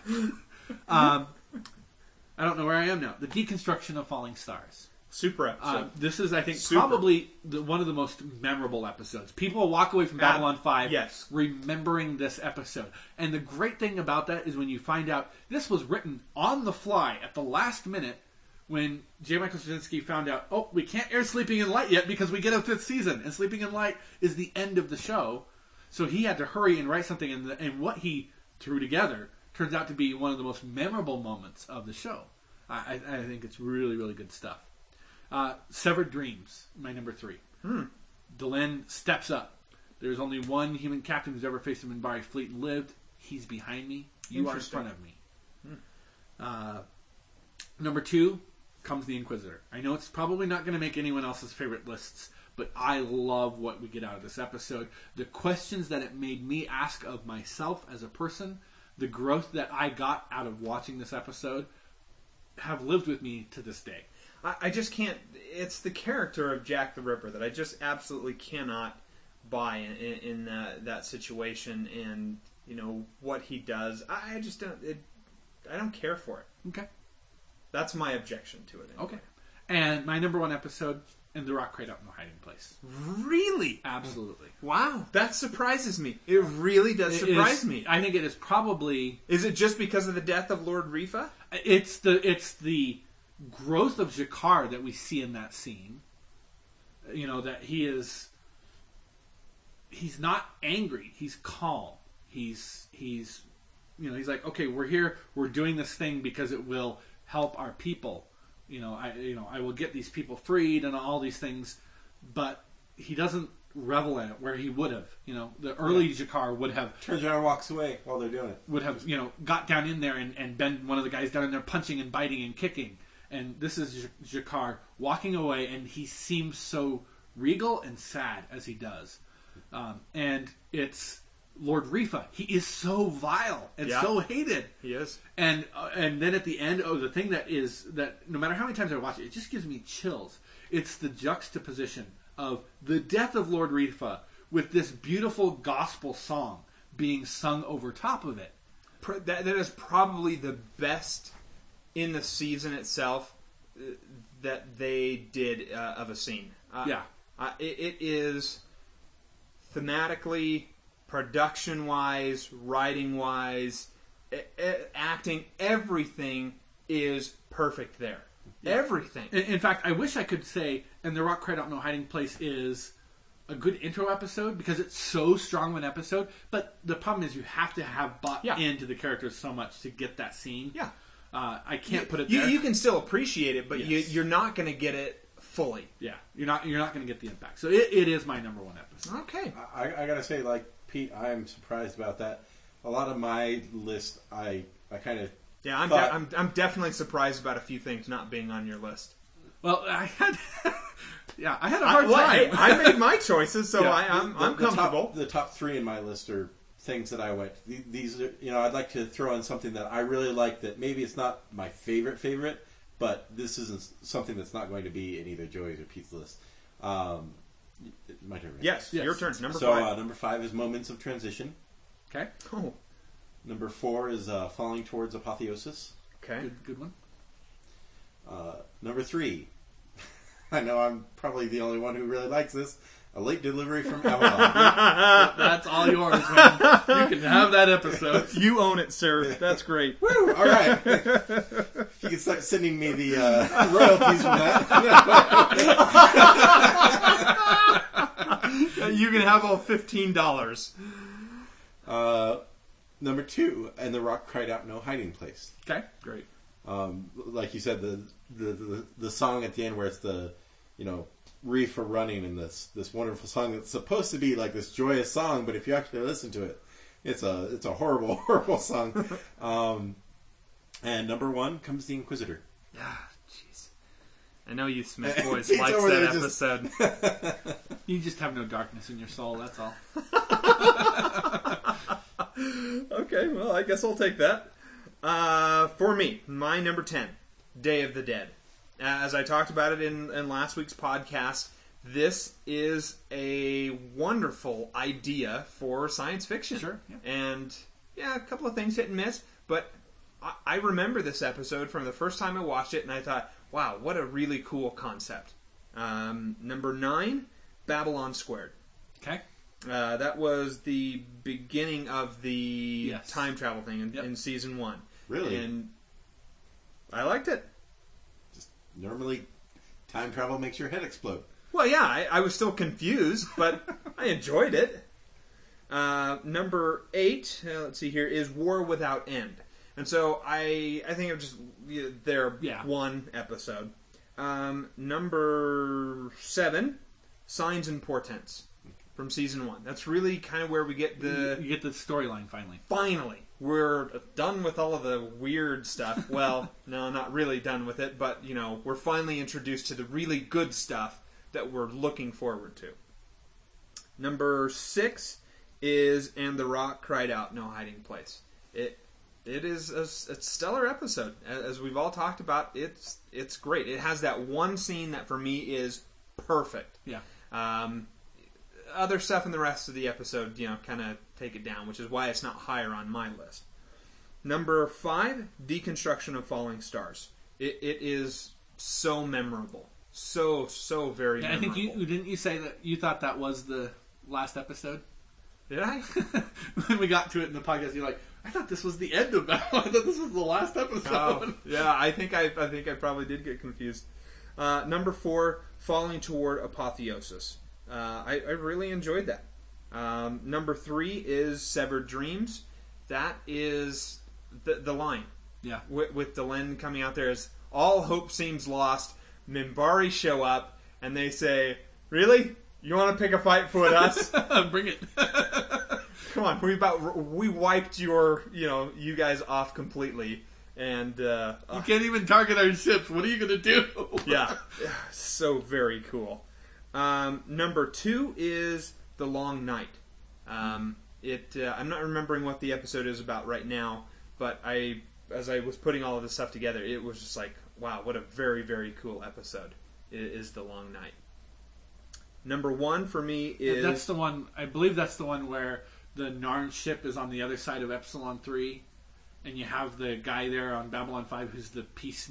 He's the he's there to give Earth's official stance on the Narn Narn Satari war, and Earth uh, uh, Yeah, shared he's, and almost he's- he's jeopardizes. granted it Yeah. sanctuary.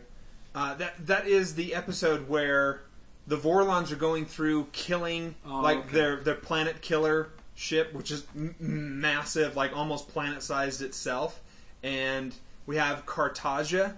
That this is the episode where we Vir kills Cartagia. Okay, yep. But you know, before that, Cartagia kills the court jester just on a whim. Yeah. You know, kills him, and uh, Londo is in that position where he's like, ah, "Look, tell him we've we've done it. We've cleaned all of this stuff off of here." It, It's it, like, uh, no, there's still one thing. yeah, yeah. Number one for me, which I am very surprised is not on your list, Z'ha'dum. I, I am flabbergasted that that is not on your list. That that is. I remember when we were talking about it at the time. You're like, "Oh, isn't this so cool? It's got Z minus, you know, two days or whatever as the countdown that happened in the previous episode." And it's like, "Oh yeah, yeah, that's, that's cool." Why isn't it in your top ten, Joey? I, I tried to separate in my top ten. I tried to say, okay, there's just episodes that I really enjoyed, and then there's the episodes that, analytically speaking, I think are the best. And uh, so I went with the uh, the the analysis. Z'ha'dum is a great fanboy episode. As a, as a fan of the show, love Z'ha'dum. I thought that's what we were doing here. Is your favorite? I, I went with uh, the thing that I love the most about Babylon 5 is the quality of the writing as a arc. And so I tried to go with the episodes that showed that the strongest. Yeah, Z'ha'dum though i- is a foundation episode. Absolutely. really. I mean, it changes the game completely uh, for Sheridan and even for the Shadow and, and all of the rest of the people around them. It is fantastic. I, I've really enjoyed it. Okay, Aaron, best intro episodes. Um, I know you'll probably disagree with me, but I'm going with Grail. Oh, oh, Holy with Grail. Aldous Gajic. Yeah, with the the guy named Aldous. Um, just you know, Jeez. as he goes around, you you get to meet all the main people as he interacts with them. You get to meet, you know, you, you, you get a sense of uh, of Babylon Five as a whole, and yeah, He he was the one that um, he plays the uh, the guy who interrogated Picard.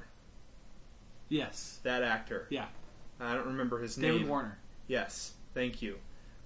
I like can't remember. like the like the Gul actor. Madred? Yes, Gul Madred.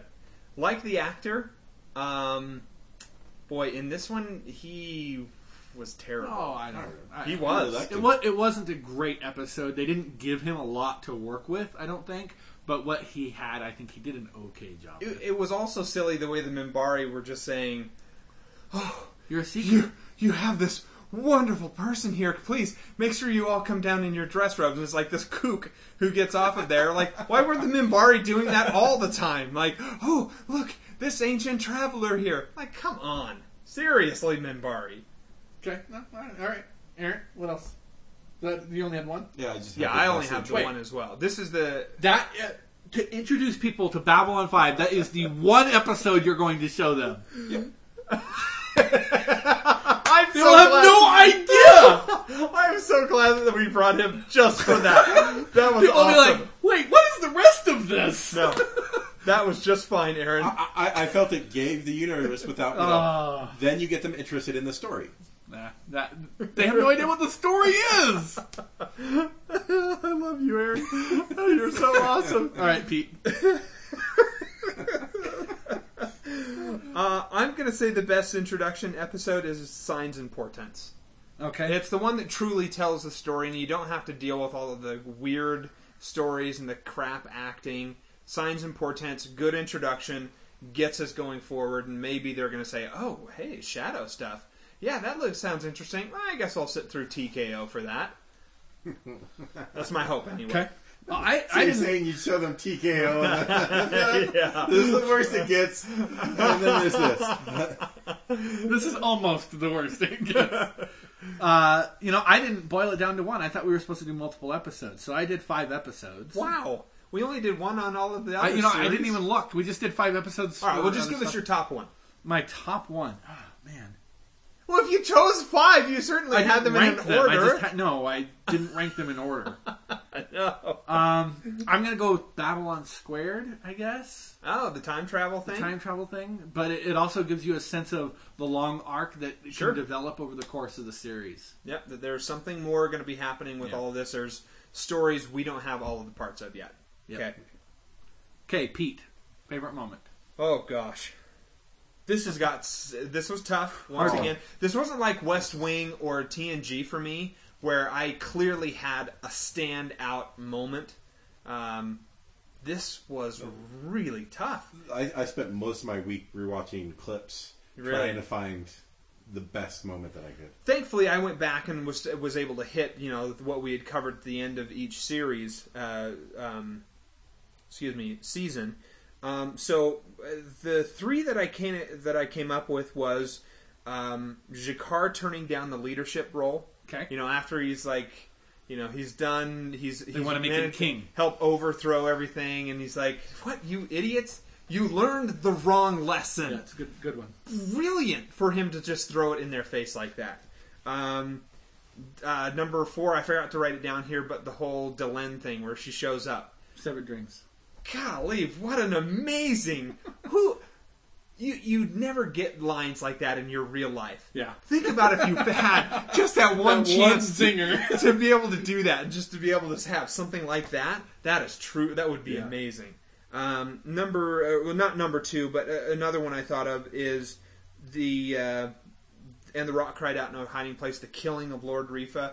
I'm not going to choose that one, obviously, because there's nothing for us to listen to except Yeah. for the gospel music. you really need to be able to watch It's that. so scene. visual, yes. Watch that scene. It's great. I think I'm giving this my number one moment is going to go to um, Byron and Lyta in their lovers' embrace, Oh, with everybody singing around, holding hands. Okay, let's go ahead and listen to that right now.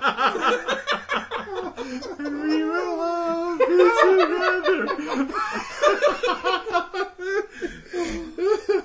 no. Oh gosh, uh, that would never be chosen by anybody. Not even by Byron or Lyta. uh, uh, my top favorite moment of this season is G'Kar forgiving Londo. It, it is. We've watched G'Kar struggle through all of this other stuff. We've watched Lo- Londo cause most of the things that made G'Kar struggle through. and we see him coming to greatness. True greatness in this episode. And if we could just go ahead and listen to it. Mollari.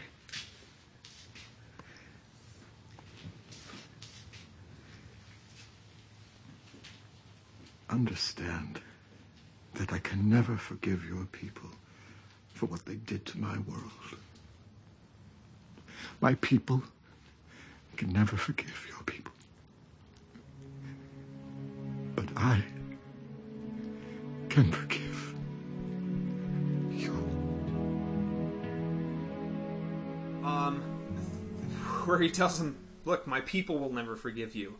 You know, it, it, nothing is ever going to change between you know what what's happened between our two peoples, but I forgive you, Londo, for everything that's happened." yeah, you're now between the two of us, man to man. that is powerful to be able to have somebody who caused you to be imprisoned. Um, you know that. Ca- lo- cause you the loss of an eye. Yes, To be whipped 39 times, near to death. your race is almost abolished because of the choices that you made with Mr. Morden, and G'Kar has grown so much to be able to say, "I forgive you." And dare I say it, I, I it might have been nice if Straczynski had also wrote, "I love you." If if G'Kar could, you know, help to then show that one extra step of you know saying, "Hey, Londo, I, I, I love you. You know, that for me as a Christian, I think that that's the next you know step to be able to do. I think it's implied, though. If you can do that in your life to someone who's caused you so much misery, you are a truly great person. Yeah. Uh, you know, you, you mentioned some really good ones. I think you missed two that I really, I, you know, I, I also enjoyed this the, the lens line from Severed Dreams. I think I, I think I mentioned before that it used to be the error sound when my computer would have an error. I'd set the custom sound effect to be Delenn saying, "If you value your lives, be somewhere else." Um Sheridan at Coriana Six, going to die in peace, sleeping in light. Just really really powerful stuff and and the goodbye that he and Delenn have together also. You know i hope i get that level of you know across to everyone hey this is what you meant to me. I hope i get that opportunity. Um, sheridan refusing to give in to the interrogator in intersections in real time. All i have to do is say no one more time than you say yes and i win just really powerful stuff but I, i'm going to give well, and I, and I'm with you. I wish I could. I wish I could. There was some audio to go and, and lean on for uh, And the rock cried the out. rock cried no, out. right. But there, there's nothing to hear there. So for a, a a verbal something I can put on the podcast, I am going to go with Sheridan facing down Kosh and saying, in, in interludes and examinations, it's time for the Vorlon to put their money where their mouth is. You know, he says the Vorlons have that saying. Well, let's just go ahead and listen right here. Don't turn your back on me. Don't you even try to walk away from me. Just who the hell do you think you are? Wait, I know what you think you are, what you want us to believe, but I don't buy it. For three years now, you've been pulling everyone's strings, getting us to do all the work, and you haven't done a damn thing but stand there and look cryptic. Well, it's about time you started pulling your own weight around here. We're getting an energy surge. Location? I don't know. It's an unlocalized phenomenon. I hear you've got a saying. Understanding is a three-edged sword. Well, we've got a saying too. Put your money where your mouth is. Impudent. Yeah? Well, maybe that's the only way to get through to you. You said you wanted to teach me to fight legends? Well, you're a legend too, and I am not going away until you agree. Incorrect. Leave now. No. Disobedience. Up yours.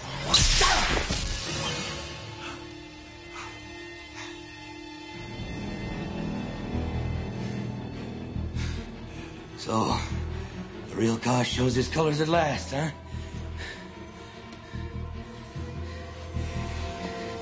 Angry now? Angry enough to kill me? Because that's the only way I'm leaving. Unless your people get off their encounter-suited butts and do something, I've got nothing to lose. Hell, my own government wants to kill me. And if we lose this war, I'm just as dead. Our only chance is to get the other races on board for this fight. And right now, you're the key to doing that. It is not yet time. And who decides that time?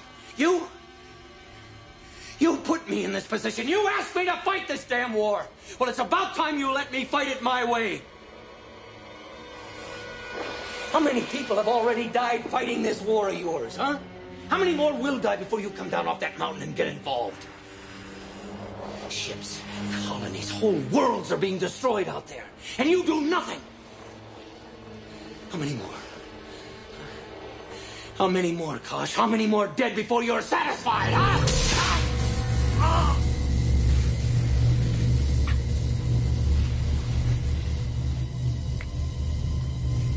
Go ahead. Maybe one more death. Well, balance out the books. Go on, get it over with. Save us both the trouble later. Oh. I will do as you ask.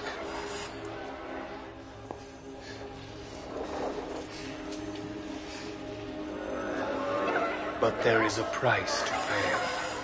I will not be there to help you when you go to Z'ha'dum. You already said if I go to Z'ha'dum, I'll die. Yes. Now. If that's the trade-off. If you want to withhold your help when the time comes, that's fine. I'll go it alone. You do not understand. But you will. He, he just goes for broke. He realizes, he's saying, you know what, I may die here, but if my one death is that one that puts you over the edge, finally to step up, the the belief that he has in himself and the cause at that point, very very powerful stuff. It, it's a it's a moving scene. I. Uh, for me, I found it a touch cheesy. I'm glad they didn't go so far as to have Sheridan like walk up to Caution, like push the encounter suit or something. Like, Come on, buddy, let's go, you and me. You know, you know, to try and uh, do that. Uh, it, it, it is. It, it's time that you know Sheridan stepped up and said, "Look, I'm calling you out on it, and let's go." Yep. It it, it, it was moving. Aaron, This better not be from Avalon. That's Grail. oh, Avalon, right? you know where he's reaching out for the sword. Oh, come on, it's no. Uh, yeah, this was oh, it's so very very hard. Um, s- I spent several hours each day this week looking for through stuff, but uh, at the end, you know, I, I sat down and I realized for me this this whole show is about G'Kar, and so my favorite ha- moment would have to be about him, and so I narrowed it down to G'Kar's vision in Dust to Dust. Hmm. That's a good one.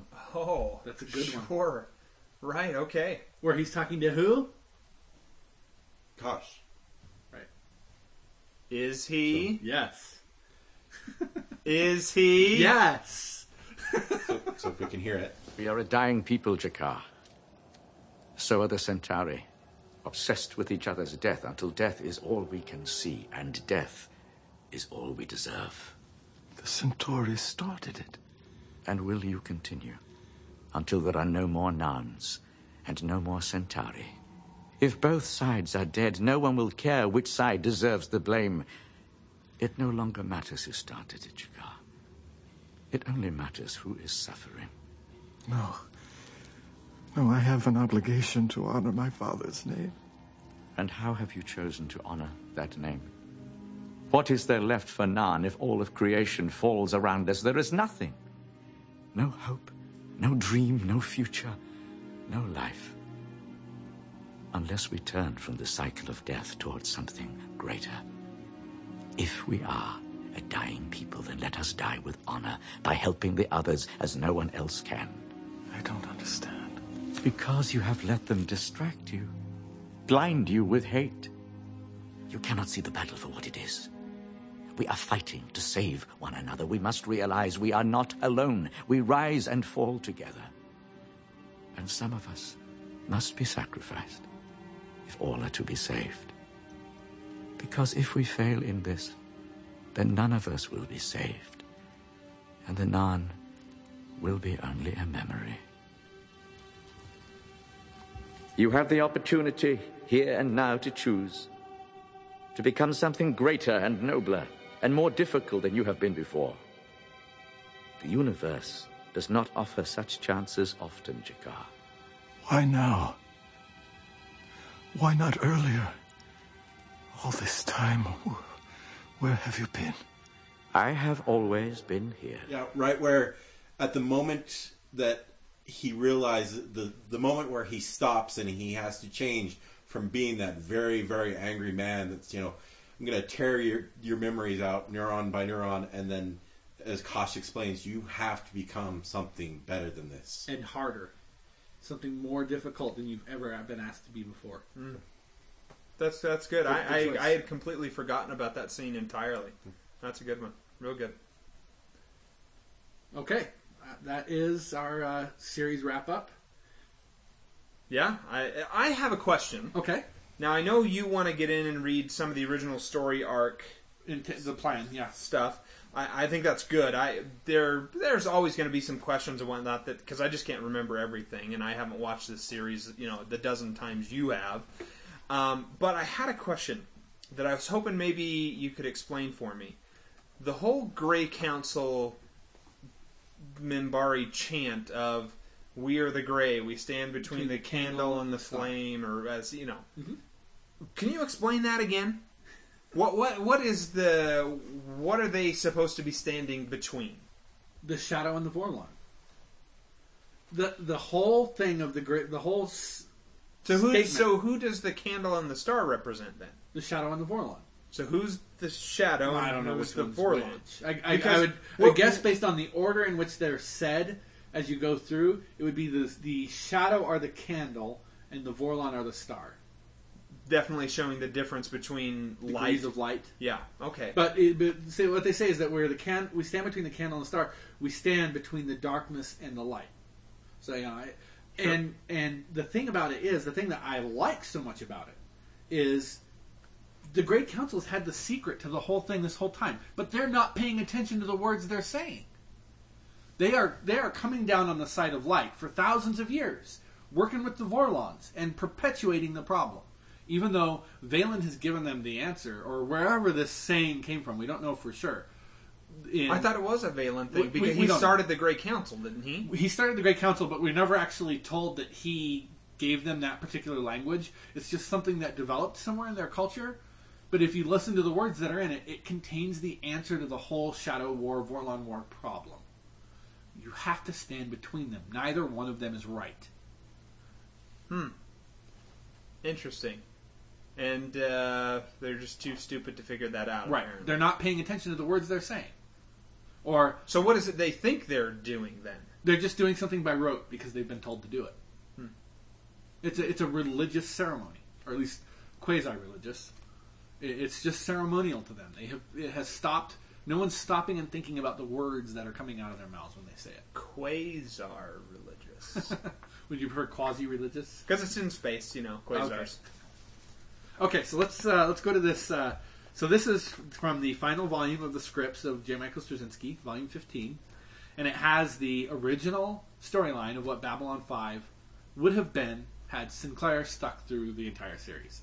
Uh, the first two seasons don't really change much, except for the fact that Sinclair, all the events that happened to Sheridan in season two are happening to Sinclair instead.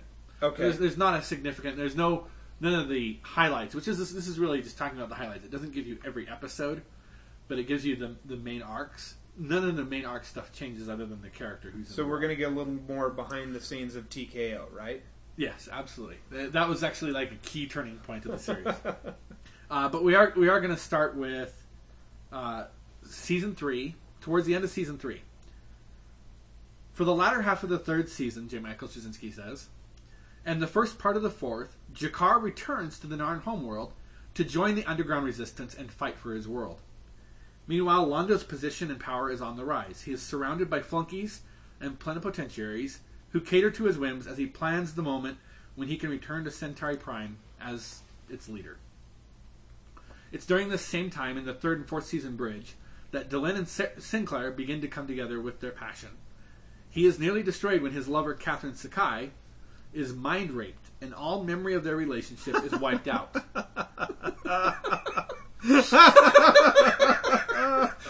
Aren't we glad that storyline got killed, everybody? It was so great in TNG. It would Yeah. have been awesome in here. The only way he can restore her memory is to do the same thing to her all over again, put her through what is essentially a mind rape, and he can't bring himself to do it.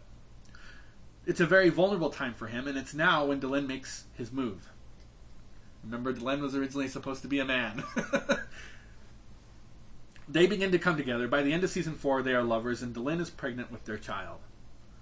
Also, during the season three and four bridge, Garibaldi will begin to slip back into his drinking problem. No difference there. The Shadow Men, which I'm glad it went to Shadows instead of the Shadow Men, are revealed psych- physically in season four to be dark, demonic-looking things. They wow, fought- so it was going to wait clear till then to Yeah. reveal them? yeah, Wow. they have fought for millennia against the influence of the Vorlons, fought to keep worlds free of their meddling. At least that's their line. Will gradually discover that it's true, but only as far as it goes. They have their own agenda, one that includes ruling everything in sight. It's the line about those who would save us from communism also being quick to save us from democracy. All of which comes to a head in season 5 with the return of G'Kar, who reveals Londo's complicity and the Shadowmen's intervention. At the same time, the Minbari military cast, growing ever more worried about the way the story is going, stage a coup and take control away from the Great Council. They order the exile of all council members, the death of Sinclair and Delenn, and a resumption of hostilities against Earth. Londo assumes control of Babylon 5's sector of space in the name of the Centauri Republic. Earth contests the claim, and we break off relations with the Centauri. Shortly thereafter, a Vorlon ship, massive, hundreds of miles long, containing a large segment of their population, is destroyed by the Shadowmen with Londo's help. Earth is oh, blamed. Wow. Season 5 ends with an assault on and the destruction of Babylon 5 by the Minbari. Sinclair and Delenn manage to escape with their newborn child as the station explodes behind them.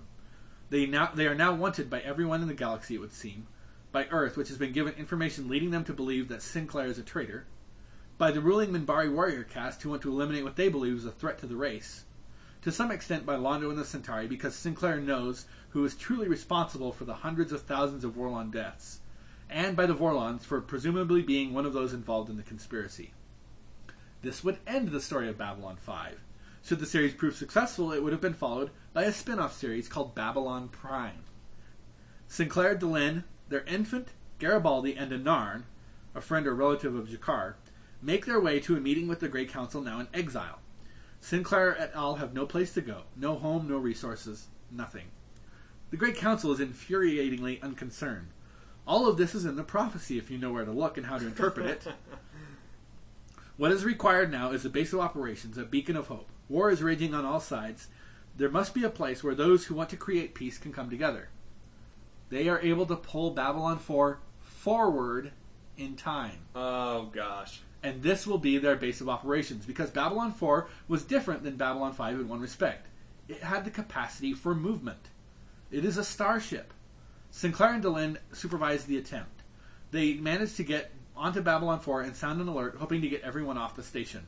Before everyone can evacuate, however, the time field, which is terribly unstable, rips them forward. They manage to stop the process briefly, long enough for the rest to get off the station. We now see the original Babylon 4 appearance from the other side, as our present Sinclair tries to warn his past version of what is to come, again without success. There are some other time distortions taking place. This is not something men were meant to do. Sinclair is aging quickly, as is Delenn. They manage to counter most of the effects, though it, is, it has shaved years off their lives, and finally return to their own time with Babylon 4 intact. It is now named Babylon Prime. They take Babylon Prime on a journey to clear Sinclair's name and provide a place for those trying to make peace in a warring galaxy. Constantly on the run from hunters and military assault teams, Babylon Prime is their refuge, their sanctuary, and when required, their warship. At one point early in their travels, they run across Londo, who is puppet leader of the Centauri Republic, linked to a creature that reports his every action to the Shadow Men. Under its supervision, he must turn them in. But rebels at terrible personal cost help them escape. He deeply regrets all that has happened and hopes in some way to make up for it. Along the way, they discover one other side effect of their attempt to bring Babylon 5 into the present. The son of Delenn and Sinclair is aging too quickly. They are gradually able to stop the aging process, but by then the son is a grown man. They're able to cyberlink into him all the information a man would need, Oh gosh. but the emotional development is not there. He is as innocent as a child would be. Oh my gosh. Soon the son becomes a re- revered symbol, a religious symbol to others. Focus of the prophecy, the boy man whose birth signals a time when various species would come together, making a new golden age. Ugh. Consequently, the son is prey to frequent, frequent assassination attempts. Along the line, the son continues to grow and learn and become something greater than human. The story of Babylon Prime ends with the formation of the Alliance and a final great war in which Babylon 5 is a prime player. The Shadowmen are conquered, the Minbari are defeated by Earth, which clears Sinclair's name. Delenn takes her leave to join, rejoin the Great Council, departing from Sinclair's side forever. Their son takes his place as head of a new alliance, promising peace for the first time. He is able to command political and religious leaders in a consortium of power. Sinclair, at this stage of his life, finally retires from the chase, from the long battle. His last scene, the last scene in the story of Babylon Prime, is as he left, alone, on a green, quiet world, otherwise uninhabited, sitting beside the shore, fishing. Wow. oh my. Can I Gosh. say we dodged a bullet as fans Oh. of science fiction? Yes. Yes, you can absolutely say it. Totally is a different story. Yes. And Yeah. a bad one at a, that. a stinker. I I am glad that he had the chance after the first season to sit back and say, "Wow, this is not going as good as it played in my head. Time to change it up." And what we got is amazing, considering this is what for five years he was planning on doing, and he managed in the course of a year to turn around and say, "Nope, it's not working. Let's do something else," and came up with some great science fiction. Yeah, uh, I should say better science fiction. Um, it is. You completely lose all of the G'Kar Londo stuff. Yeah. Oh yeah. You, you lose the whole, um, you know, going to Z'ha'dum Yeah. stuff. you, Sorry, I, for a second there, I thought you were going to say you lose all the Talia Winters stuff. I, I thought that's where I don't know why, but my brain said that's where you were going. no. You no, lose the sir. Psi Corps conspiracy. What, what about Watch. where's President Clark and all of that stuff too? Does does he ever He- he, assassinate? he talked about the assassination. The assassination still takes place. but Ear- Earth is It's not until Babylon Prime that they come back and they're finally able to get Earth back in the hands of the same pe- same people. oh okay okay. I so the original Babylon. Five was supposed to end with the war ongoing. Boy, wow. Yeah, thank goodness that didn't happen. and whoever the producers were that were greenlighting that story should be Well, slapped around. Straczynski didn't tell anybody about that. He he had a he had a pitch that he writes that actually is pretty good. It reads a lot like the Ronald Moore thing we heard earlier. Uh-huh. Um, that doesn't really reveal any of the plot. It just kind of gives some rough ideas of what he wants to do, and that I think is good stuff, and it's it's believable, and and people I can I'm glad that some people bought into it. This was never really revealed before. It was something that Straczynski had kind of kept to himself. He didn't tell anybody what was going to happen. Thank goodness. Yeah, absolutely. Yeah. Anything else? uh, yeah, I do have something. It's not really related to this episode, but I mentioned I was going to read Well, it. that that's not important. We uh, uh, we can uh, ad lib in here a little bit. We've talked over and over again about how, well, listener Jim, for example, doesn't care for this show. Mm-hmm. Um, and, you know, I know that for myself, I don't like Star Wars. I think it's terrible. I don't like Harry Potter. I think it's horrid. In my wanderings around the internet, I came across a website that, Pete, I'll provide you a link to for the, the podcast entry. Um, this guy, he just writes on. Basically, he just seems to like to complain. He likes to nitpick and, and to complain about stuff and he gets a lot of people right. He got or at the time that he was writing all this stuff because it's kind of an older website. It looks like. Um, looks like he got a lot of people writing in and saying, "Oh, you're wrong," and, and you know, arguing, trying to argue with him about things. So he wrote this article called "Objects of Fandom." What makes something an object of fandom? There are some works that attract obsessive fanish behavior and some that don't. And this seems to be independent of popularity itself. To take an example from Lucas' product, both Raiders of the Lost Ark and Star Wars are hugely popular movies, but only the latter has really developed that significant fan base. Why? My theory is that for something to attract fans, it must have an aspect of truly monumental badness to it. Raiders of the Lost Ark is a robust potboiler, tongue in cheek, very competently done. I think it's enjoyable, but even among those who don't, it's hard to see the film attracting actual derision. Boredom or irritation, but nothing more. Star Wars, on the other hand, from one perspective, it's an entertaining sport, space opera, but from a slightly different perspective, an imperceptible twist of the glass, it's laughably awful. Utterly ridiculously bad. And it's this very badness that makes so many people take up arms in its defense. Once a work passes a certain basic, all around level of competence, it doesn't need the defense of fandom. It's impossible to imagine a fan of Animal Farm, or a fan of The Well Tempered Clavier, or The Theory of Gravity. Such works can defend themselves, but badness, especially badness in an obvious, monumental variety, inspires devotion in people. The quality of the work in the face of such glaring shortcomings becomes a matter of faith. And faith is much stronger a much stronger bond than simple appreciation. It drives fans together, gives them strength against those who sneer. The sneers make their faith even stronger. The awfulness of the work reassures them of their belief. And so the fan groups of Tolkien, Star Trek, Spider Man, Japanese kitty cartoons, and so on develop an almost cult like character. I need to stress that I'm just talking about aspects of badness. The above works also all have their many admirable qualities which attract people in the first place. Though in the case of the Japanese cartoons, I'd be hard pressed to tell you what they were. And I shouldn't confine myself to geek subcultures. Fandom also affects the mainstream and high art worlds, and for the same reasons. Stanley Kubrick, for example, might well make anyone's pantheon of great directors, including mine. But unlike Welles, Huston, and others, Kubrick has a definite fa- fanish following. And this is because post 2001, his work openly flir- flirts with quite spectacular direness. 2001 itself treads the finest of lines between the infinite and the infinitely terrible. Wagner is perhaps the only classical composer with a fan base. Wagner. Thank you, Wagner. Thank you. And this is because his operas, despite their many remarkable qualities, always teeter on the edge of being truly staggeringly awful, especially in live productions. Much the same goes for both James Joyce and Shakespeare. And the same goes again for religion, the ultimate expression of fandom.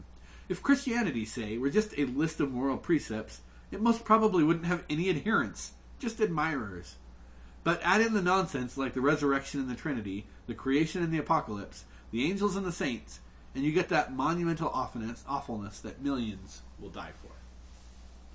I, I think we can see that in Babylon Five that there are aspects of badness, and I think I think the Yes. trick is Yeah. the things that you will defend are the things where the badness is something that isn't offensive to you. So I can't ever be a fan of Harry Potter or Star Wars because I can't stand the mental attitudes or the the portrayal of the quote unquote hero of the story as just whiny little brats. The the trouble I have with the, especially with Star Wars fans, uh, and this is because not because I am a Star Trek fan. I think I'm more Star Trek fan than I am Star Wars, but I love Star Wars. Is that people's failure to recognize how truly bad the first three episodes were, or excuse me, the first three movies that were made, four, five, episodes four, five, and six of that story arc. And they hold them up in this esteem of, like, these are the greatest stories ever told. George Lucas really understood how to write a story at that point, and what he gave us with episodes one, two, and three were just horrible. You know, just these atrocious things. And I just think, were you paying attention at all To to, the five, and six? dialogue in four, five, and six? Like it seems like it was literally written for, you know, a preteen to a teenager. Yeah, That dialogue is crap. I'm with you. it, it frustrates me that people can't recognize the atrociousness of certain things, but still be able to understand that there is an overarching, still decent story that comes out of it. And that uh, that frustrates me a lot with Star Wars stuff. It doesn't really frustrate me with the Babylon 5 stuff because, well, uh, f- frankly, there's not that big of a fan base for Babylon 5. No, nowhere near the fan base that Star Wars is Okay. going to have. Okay. Nowhere near Okay. it.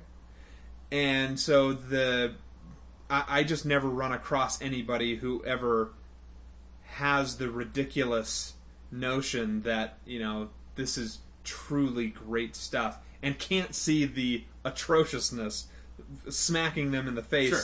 by Lawrence DiTillio. No, and and, and I want to be absolutely clear to say, I have never been a, a guy that can look at Babylon Five with the blinders on or the rose-colored glasses and say, "There is nothing bad in Babylon Five. It's just pure awesomeness end to end." But I think that the the cost of the badness is well paid off by the goodness that's in it. And it's just I, I just I read that essay simply just to say it kind of made me look at things a little bit differently at, at the reasons that I am so strongly against Star Wars and Harry Potter. You know that there that there's this certain aspect of them that I find so bothersome, and it's a response to the the blinders that the fan bases are wearing that I start to get really irritated and agitated about it. You know, if it were if it were just a movie that everyone said, yeah, that, that's an okay movie. That, was, that wasn't too bad. I, I don't think I would be as up in arms about it as I am. Yeah, the, the trouble is, too many people seem to have the the other things get in the way of seeing the the main plot, the main purpose, and it, it ruins what is supposed to be the big payoff. And in the case of Babylon 5, I think that's really what's happening with Jim. Is there are too many of the awkward The objectionable stuff. the the stuff that from a production value we all look at and cringe and say, "Man, they they should have done a better job on this." Um, that really truly detracts from it. Uh, I think also in, in Jim's case, it happens to be the storytelling device itself, the way the story is told in this weird mystery piecemeal thing that you know tr- slowly trickles out over you know a, a four or five Okay. year arc. Um, it, it can be off putting. It works for me because I enjoy that type of uh, genre, and while the mystery is frustrating at times, I was lucky enough I had somebody there to be able to explain portions of the mystery to me to say, look, this is going to be important later on. Watching this by myself alone, don't think I would n- get nearly the amount of enjoyability Okay. and uh, you know catching on uh, of various things. Like uh, as a, case in point, the uh, the dream that Sheridan has, Mhm. where he sees Ivanova and she's like, "Do you know my real face?" Or Do you know who I am? you know whatever it is. There is, it ends up being she's a telepath, but that's it. Never would I have picked up on that as itself alone through the episodes. I don't think, even though we're shown in in this episode uh, or There's- the, the, the last one one, um, that you know he we do that to the flashback there. It still doesn't come across as important. It's dropped. It's lost. It's you know stuff that I I think my mind would just mentally wash free and say "Nah, not not important because it never becomes truly useful to the overall plot and story that that's there. There are there are at least two times in the future where the fact that she is a latent telepath do become useful to them. But I, again, I say I have to say I think that's I think it's done backwards. I think it's Oh, oh yeah, we do have we, this we have thing. we have we have Ivanova. She's a latent telepath. We can plug her in right here. Yeah. So yeah, I, I, I totally see your point, and I, and I get it. I for me, I am. Here's one of the, my favorite things to do when I read a book, when I watch a TV show. Um, I am trying to beat the writer to the point. I am trying to figure out all the mysteries, all of the the twist endings. I'm trying to figure everything out before the writer thinks I should be able to. No, you're not. You're looking up online to see what everybody is saying about it so that you can know ahead of time what's going to happen. Don't try and fool me, pal. No, no, no. I'm not looking ahead of what uh, episodes are currently available to me to know. Anyway, the, the point is that I am trying to figure it out before, in the context of the story, I'm quote unquote supposed to know. I, I, just I get a thrill out of, I guess, outsmarting the writer. For for me, that's enjoyable, and that's part of what makes Babylon Five so enjoyable. Because the whole time I was watching it, I was going, okay, so Sheridan had the dream, and here's all the things in the dream. What could this possibly mean? And I'm making notes, and I'm and I'm cross referencing earlier episodes. Oh, there was that one line in episode one of season one that they just called back to here. What's the tie-in? What's the connection? I'm always trying to to pick apart those threads of the story, and that's part of the process of what I enjoy in itself. And, and like uh, listener SpongeBob, I love being right. I love it when I'm right. anyway, I just thought that might bring a little something. You know, I think we had a good conversation around it. Okay, let's move into our wrap up of the first three shows of Trek West 5 history. Our namesake shows. Yes. Um, I thought we could go through some of the emails first. Okay. And I want to start off with uh, Carbonite Man. All right. Um, since he sent his stuff in there, he I, I wanted to wait for him to go at the end because he kind of Mixed it all. yeah he talks about the podcast as a whole, and then he gets into like he starts answering some of the questions. Okay. Because it's ending. The podcast? That's all. I don't think so. Unless I'm dying and I'm unaware of it. Well, clearly, Trek West 5 has run its course. Yeah. Now we have to start Studio Firefly. oh man. Uh, okay, he says, gentlemen, where do I begin? A thousand years ago. Wait, wait. That's the way Delenn starts every story. A year or so ago, I was searching for a podcast that covered my favorite TV show, Babylon 5. I quickly found that searching Babylon 5 in iTunes brings you to an endless number of Revelation themed podcasts.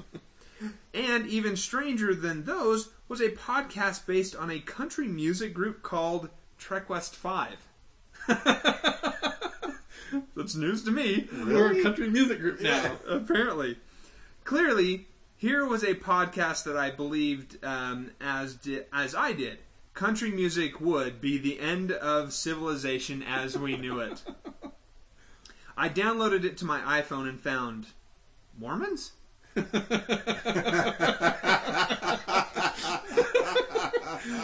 Midwest and religion. Yep, that sinks.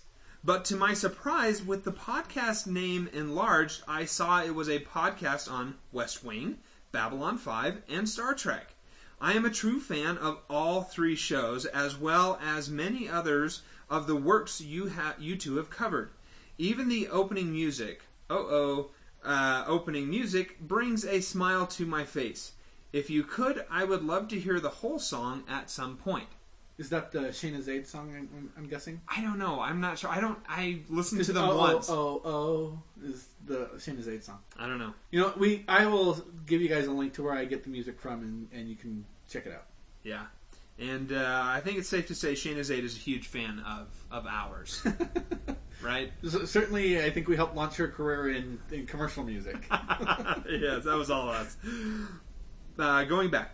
By the way, fans of the show should go rate it on iTunes so it will raise its search results. People are missing out on a great thing. This Christmas, I asked for and received the complete series of West Wing.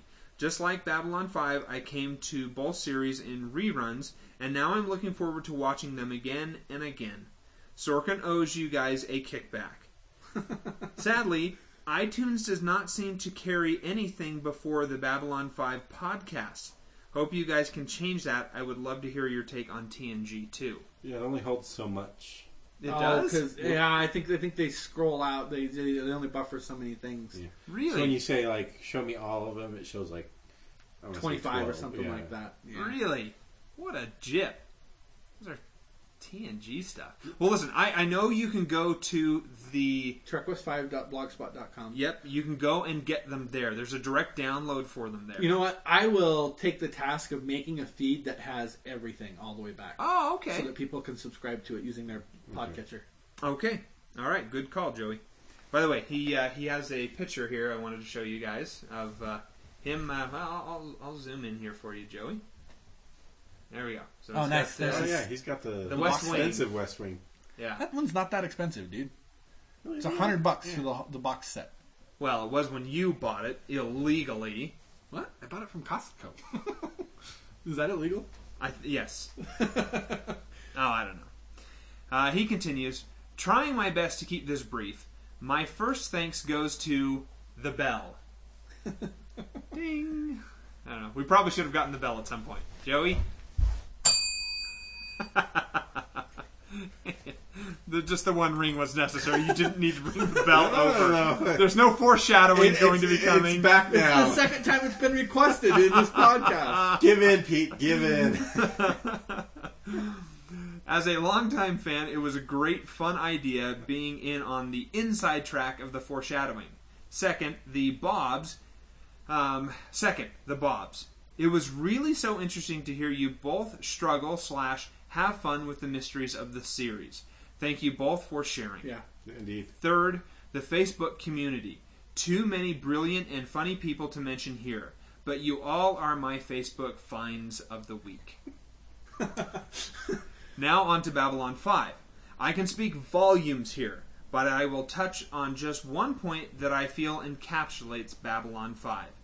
JMS has mentioned in the script books, thanks Joey, that religion and academy have both failed him.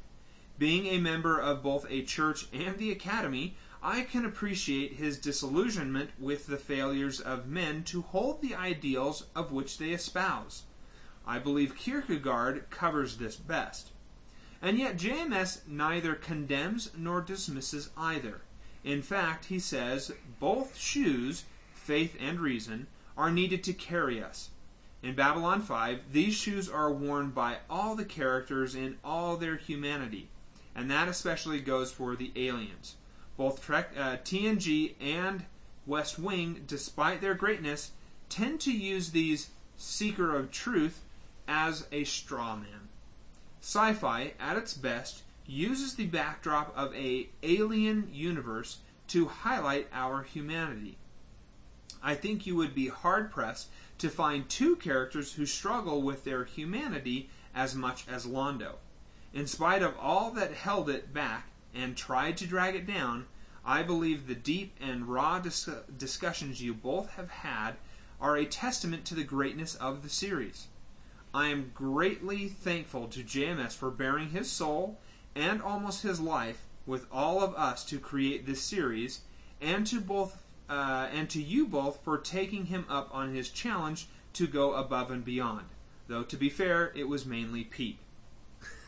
I think Wow. you added that. That's really kind. I thank you very much for saying that, Carbonite Man.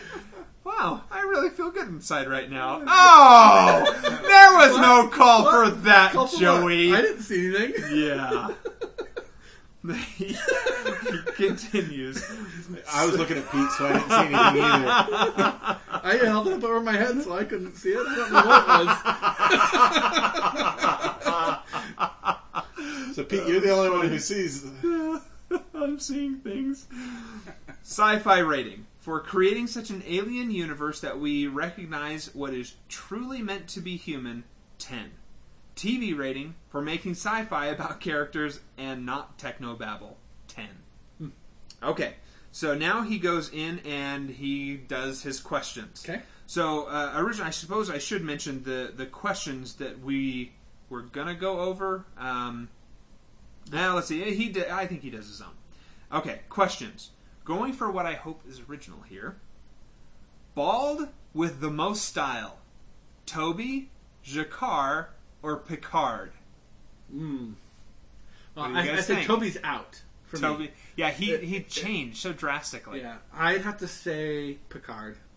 For Picard? style, for pure style, Picard. Yeah, I, I, I got to do that as well. It, it's a shame because He's a French guy with a British accent. How do you get more style than that? well, I don't know. You you've got G'Kar who walks around, you know, getting jiggy with uh, Yeah. women and just wandering around Asking in a people robe. about their pleasure thresholds. yeah. Okay. Torture scenes. Picard, Sheridan, or Hmm. anything with Mandy. Right, Who's being tortured? The audience or the characters? You, you can you can read it however you would like, Uh, Joey. I, I personally, I prefer Sheridan or, over Picard. Sheridan. Okay. Um, Oh wait, wait, wait. Sheridan in Comes the Inquisitor No. or the uh, Intersections in real time. Intersections in real time. Okay, because he was in. He was. Yes, yeah, no, you're- you're okay. right. I'm going to go with Picard. Okay. Yeah, I'm going to go with Picard here as well. He, wh- what I think would have been better than Sheridan is G'Kar. Yeah. G'Kar goes through hands some. of Cartagia. Golly, he goes through so much. Um, yeah. Okay. Most self-deluded when it came to his lack of responsibility for loss of life through their official positions. President Bartlet or Soul Reaper Bartlet? Uh, I'm gonna go with Which President we oh, did we ever see the Soul Reaper Bartlet? Yeah, we did. We did. Yeah, Oh, I thought it was a different guy. I really did. I thought we did. I thought we never ended up seeing Maybe that was in one of the movies. That movies. didn't I, yeah, that's what I thought. It Oh, was you in one be of the movies. You might be right. It wasn't in the episodes. So President Bartlet or Soul Reaper Bartlet? President Bartlet. President Bartlet. Well, I, I don't remember seeing Soul Reaper Bartlet, so I'm going to have to go with Bartlet. All right, so clean sweep. Bartlet. Who was holding the series back? Tasha, Mandy, or Sinclair? Mandy. Mandy. I don't Man- think I don't think Yar was really holding it, but she was just a horrible person. I'm gonna go with Tasha because I hated Tasha so bad. Not a clean sweep. Uh, Sin- Not a clean sweep. Sinclair was pretty bad, but oh, Mandy. Oh my gosh. Yeah, yeah. Mandy, Mandy was, Mandy was bad. Um, okay. Original music score: West Wing, Babylon Five, or TNG. I have to choose between Christopher Franke and Snuffy Walden. Kristen, who's Christopher Franke? That's Babylon Five. Oh, yeah. I'm not choosing Babylon Five. The the the score, not the in episode music, but the score. Yeah, I'm talking about the intro thing. You know Yeah, that we okay. see at the beginning. Yeah, I'm not choosing him. Uh, I'll go with a, a guy named Snuffy. yeah, I think I'm going to land on Snuffy as well.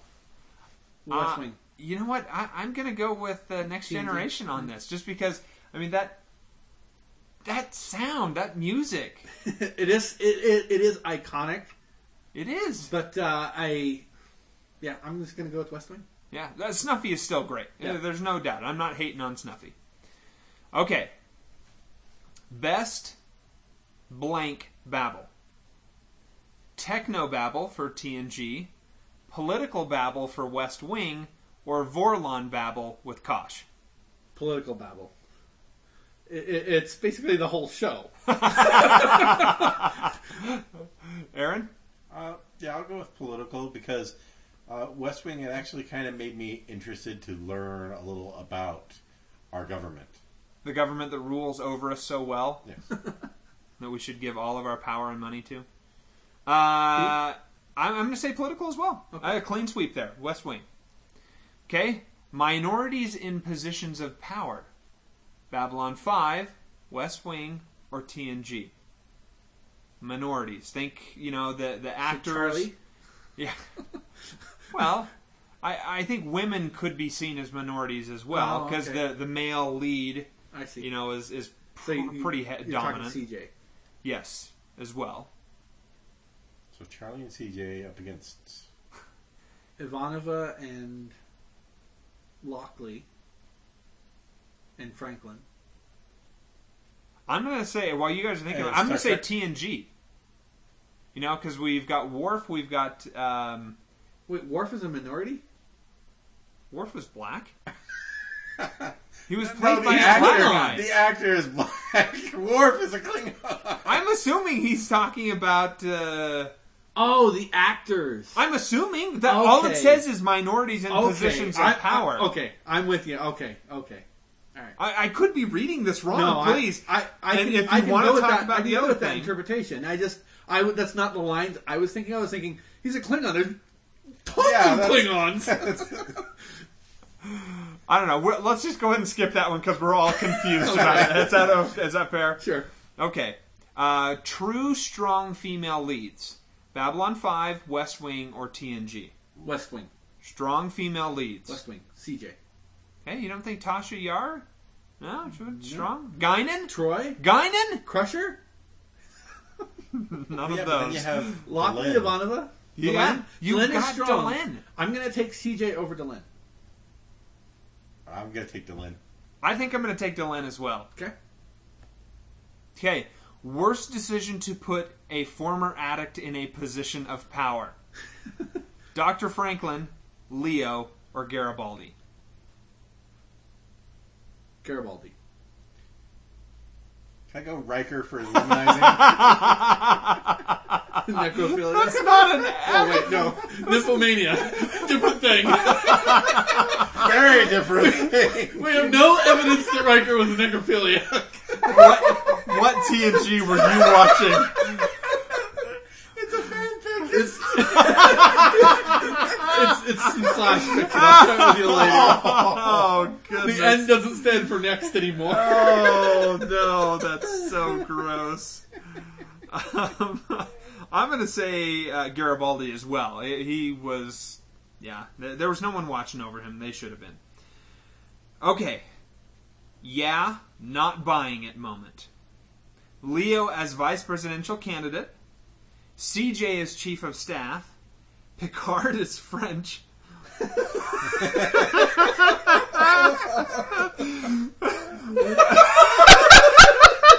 That's not really a Need moment, we, though. need we go on, really? I don't know that you need to finish that list. I think the I think the winner is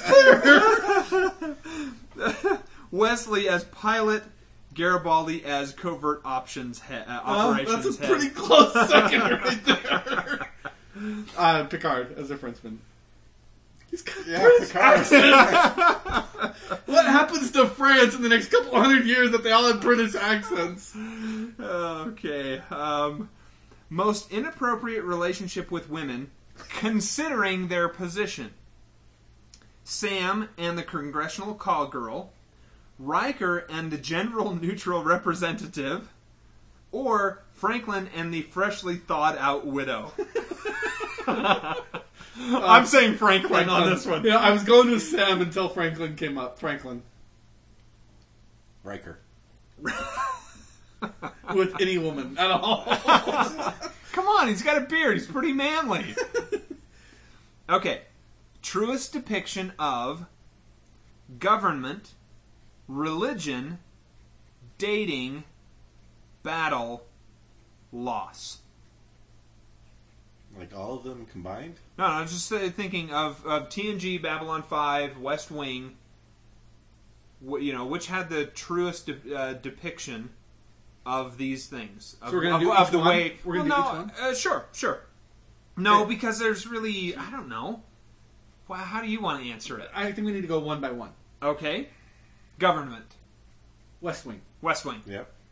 Okay, religion, Babylon 5. Babylon 5. I'm gonna say West Wing on this one. Okay. Bartlet's whole struggle with with his. I think, uh, what's her name? Mary. Oh, oh, oh, Crazy Mary. yeah, I know the one you're talking about there. Uh, yeah, and that's true to life. I think those there are nut jobs out there that, that are real. Dating. TNG. Specifically Geordi. no? Oh gosh, maybe true to life for my dating. Well, isn't, isn't that what we're going for? Oh. That's what my dating experiences all felt like. That awkward. Yeah, I, I mean, I know I've made hollow girlfriends of every girl I thought about dating. Moving on. uh, battle. Remember, truest depiction. Babylon 5. Not the funnest or the coolest, truest depiction. I'm gonna have to go with uh, the West Wing. Uh, I'm specifically thinking of when they take out the Qumari minister guy. Defense minister? Yeah. Uh-huh. West Wing. So not not Gropos. No, not Gropos. Aaron? Well, not Gropos, but Babylon 5. You say Babylon 5? Like, Babylon 5 as se- battle, Yeah. I, I think of the actual battle, and you didn't really see that on West Wing. You just saw the, you know, Yeah, it- orders given to start a battle. I think I'm going to go with Babylon 5 as well, just because you really saw the grittiness of a lot of, of different Sure, battles, yeah. and, and you saw it from different angles. It was in a you know a 3D universe, They didn't and it use wasn't the on plane. one Yeah. plane. Yeah. I- I think one of my favorite things to do with battle was West Wing, where it's uh, when the Doctor dies, Mm. and they give him the these are you know the responses, and he's like, "No, I want to you know bring the hammer down and let's kill Right, them all." right. What, what happened to And the- Rome when they, you know, Yeah. they were afraid to touch a Roman citizen? All that like the the you know build up to battle. That was the I think the best ba- battle. Babylon. Okay, uh, truest depiction of loss. Babylon 5. Londo. Londo specifically. I think I'm going to say West Wing. Okay. I don't think TNG had really anything. When, uh, Babylon 5, you got some close stuff, but I think West Wing, you see a, a lot more loss happen. So, what would you? I mean, Josh. No, Well, I 'cause he- think he when doesn't um, Miss die. Landingham dies, Oh, Yeah. Miss Landingham. Okay. Yeah, I, Yeah. I, I would say Miss Landingham. That's a good one. that and and yeah the Mollari. That's I don't know if I could pick between those two. Do it. Uh, I guess I'll go with Babylon Five. It does have it over a longer period, and Okay. Yeah, uh, by the way, that was the most original uh, thing that you had come up with there. So great. Yeah. Yeah. thank you very much, Carbonite, man. That was great. Uh, and for all of your comments and whatnot. So that was cool. Um, okay. Right hand. Doesn't know what the left hand's doing. okay, this is Moneybags. He says, uh, on to the episodes, or, I mean, series comparisons.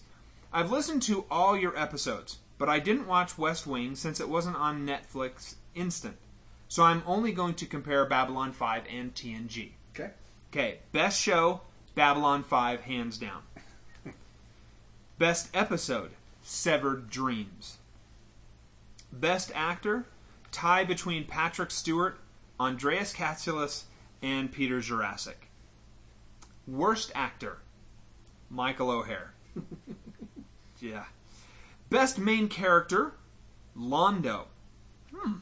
Interesting that he went with Londo Yeah. instead of G'Kar. Um, worst main character, Franklin. Hey, all right. Really? Somebody's on with me. I'd go with Tosh over Franklin. Worst episode, probably one of the season one episodes of TNG, although. Then he never finishes the sentence. although, Although. season one of Babylon 5 was pretty bad too. I've finished it for him. Okay. Uh, best tragic flaw, Londo's patriotism. hmm My pick for my right hand, Ivanova. Okay. Really? well, she's partially t- uh, telepathic. So she knows what you want. Blatant telepathic. Different thing. Preferred boss, Sheridan.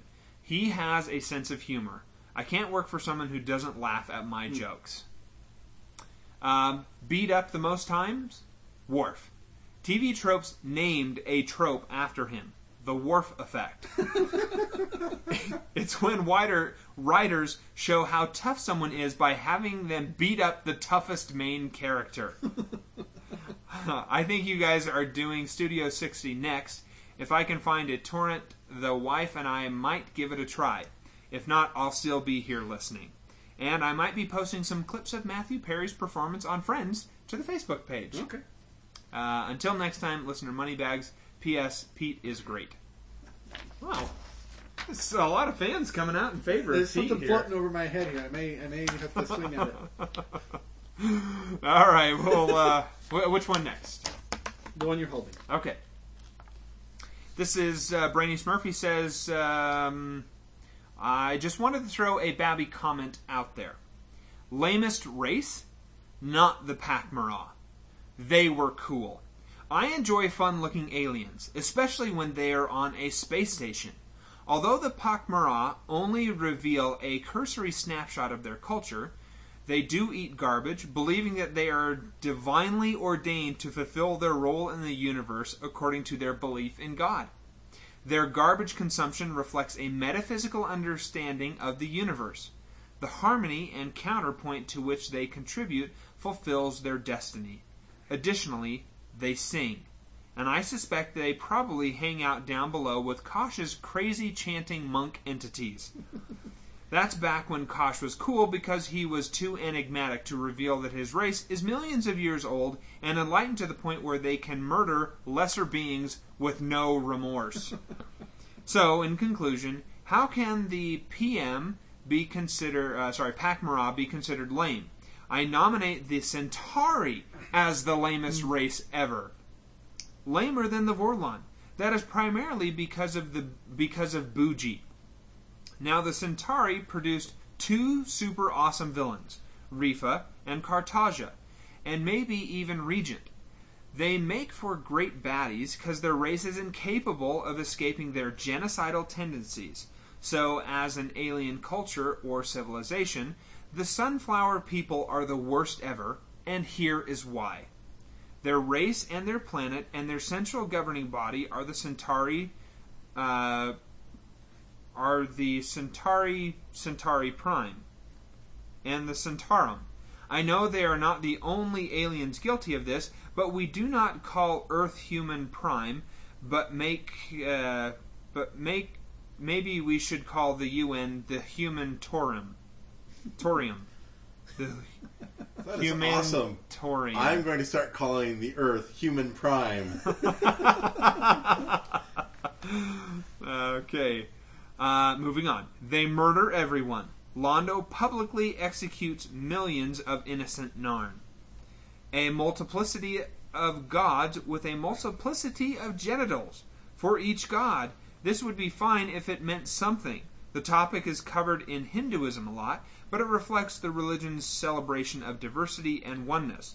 The Centauri just drink a lot and uplift ancient genocide stories as in the Parliament of Dreams, and everyone just tolerates this murder happy race of stupid haired, European looking imperial despots. In Craig Ferguson's stand up act, he being of the UK, makes a funny joke about how pompous, snobby British persons say the word yes, as if they were saying ears. Try it. Ears. And to me, that is the Centauri. Ears, ears, ears. Just say ears, ears. Murderers, emperors, and keepers. Oh my. Ears. I'm lost on that whole last part there. I have no idea what he was talking about. Um, who wins? The Romulans. Come on, man. They are the most sinister aliens ever. right hand man? Talon. I don't think I'd choose Talon. He just carried around a sword and kept cutting his hand every time he, there was an important scene. Hmm, I'll show you. Ah! Ah! Of course, he didn't ever scream out like that. Uh, he, choice in boss slash grandfather, Picard. He wants Picard to be his grandfather. Okay. Uh, I Yeah. want what? What's that? Aaron? I get what he's saying there. Okay. About Picard. I want to see Worf fight Garibaldi. I don't think there's a, even a challenger. I think Worf beats the crap out of Garibaldi. He didn't say it would be a challenge. He just wants to see it. he wants to see a beatdown of Garibaldi by a Klingon. and have Worf actually beat somebody. Okay. Uh, some favorite memories include Snaky Drock Dance, Emo Pete, Um, Moneybags dubbing the exposition machine, as well as I think SpongeBob, dubbing the dubious and long-standing name to Doctor Love, and for me, the box. I also enjoyed reflecting in the episode of Babby 5 where Harlan Ellison usurps the computer voice. And as was previously mentioned, he still sounds like Andrew Dice Clay trying to talk his way out of a traffic violation. Good memories. I remember that. uh, favorite episodes of all series. I don't think any episodes are better than Darmok. His eyes opened. Tapestry, Choices and Regret, and Relics. Picard drinking whiskey with Scotty is a prelude to BSG. Yay for everyone, Ambassador Brainy Smurf. All right. Okay, are you ready for uh, to do ours then? Yep, I guess. yep.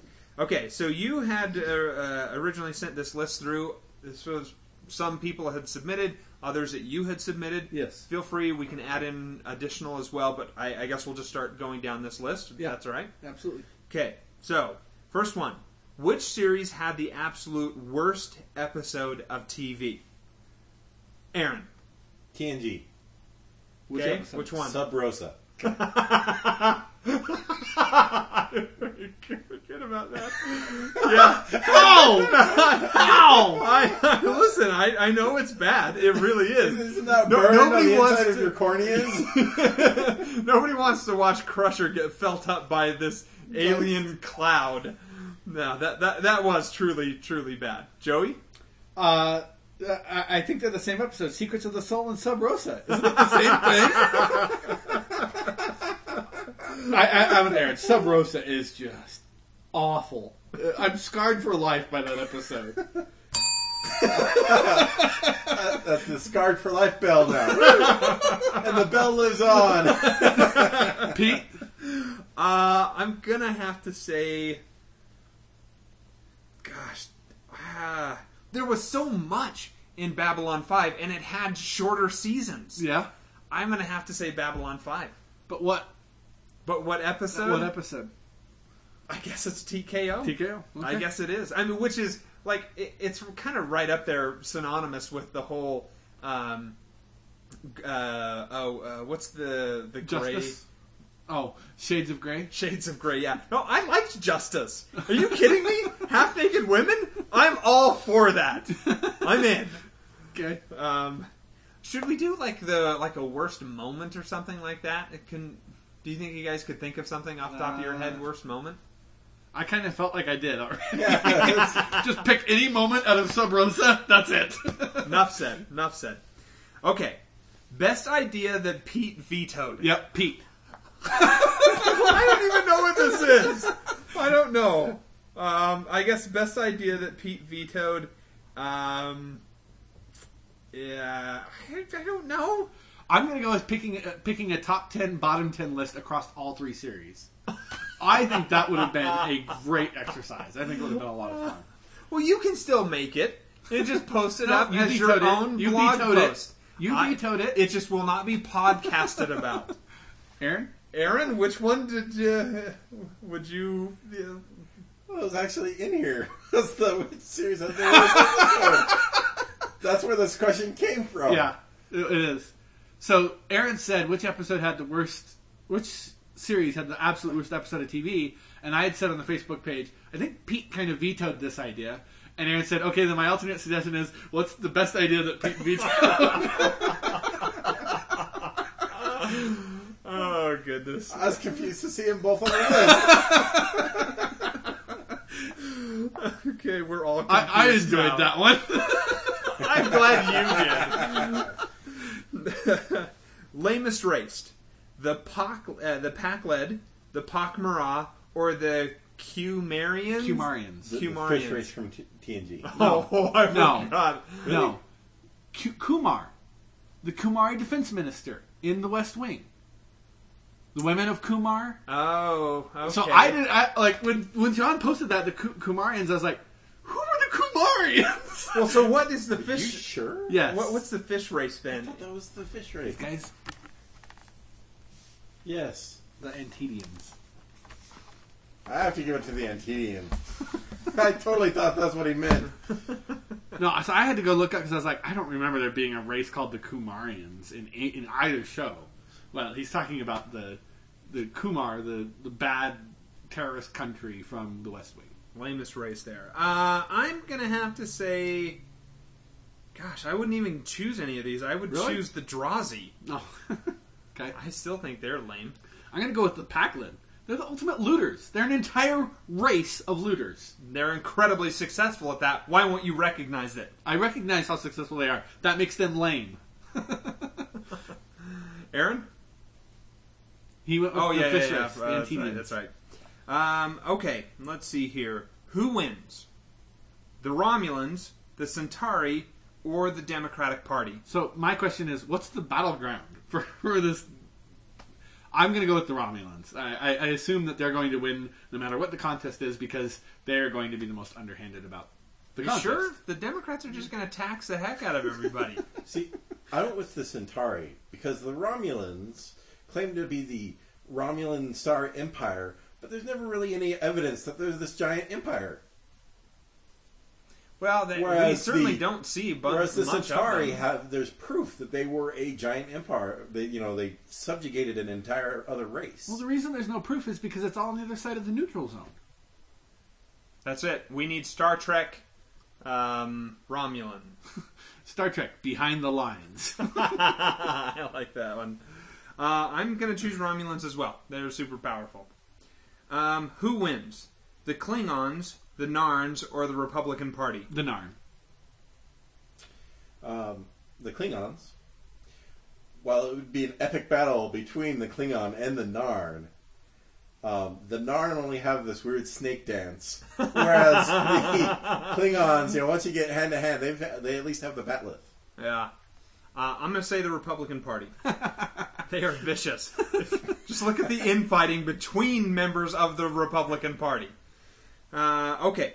Who do you want to write the movie that tells the story of your life? So I, I don't know if you followed the thread on the Facebook page, but the idea here is you have to assume the worst case scenario, Which so the is- worst episode by these people. Brannon Braga, John Sacret Young, or Larry DiTillio?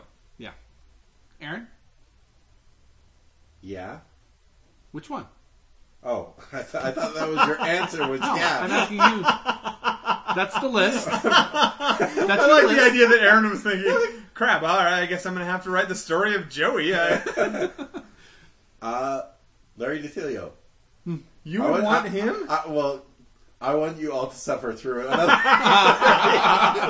I see. Where, where it's even worse because it's about my life, You're which gonna- is not something anyone wants to watch. You truly are a looter, man. um, what do, what do you think, Joey? I'm gonna go with John Sacret Young. As bad as his stuff was, at least I'm not gonna end up with Sub Rosa, and I'm not gonna end up with a spider in the web. I'm going to go with Brannon Braga on this one.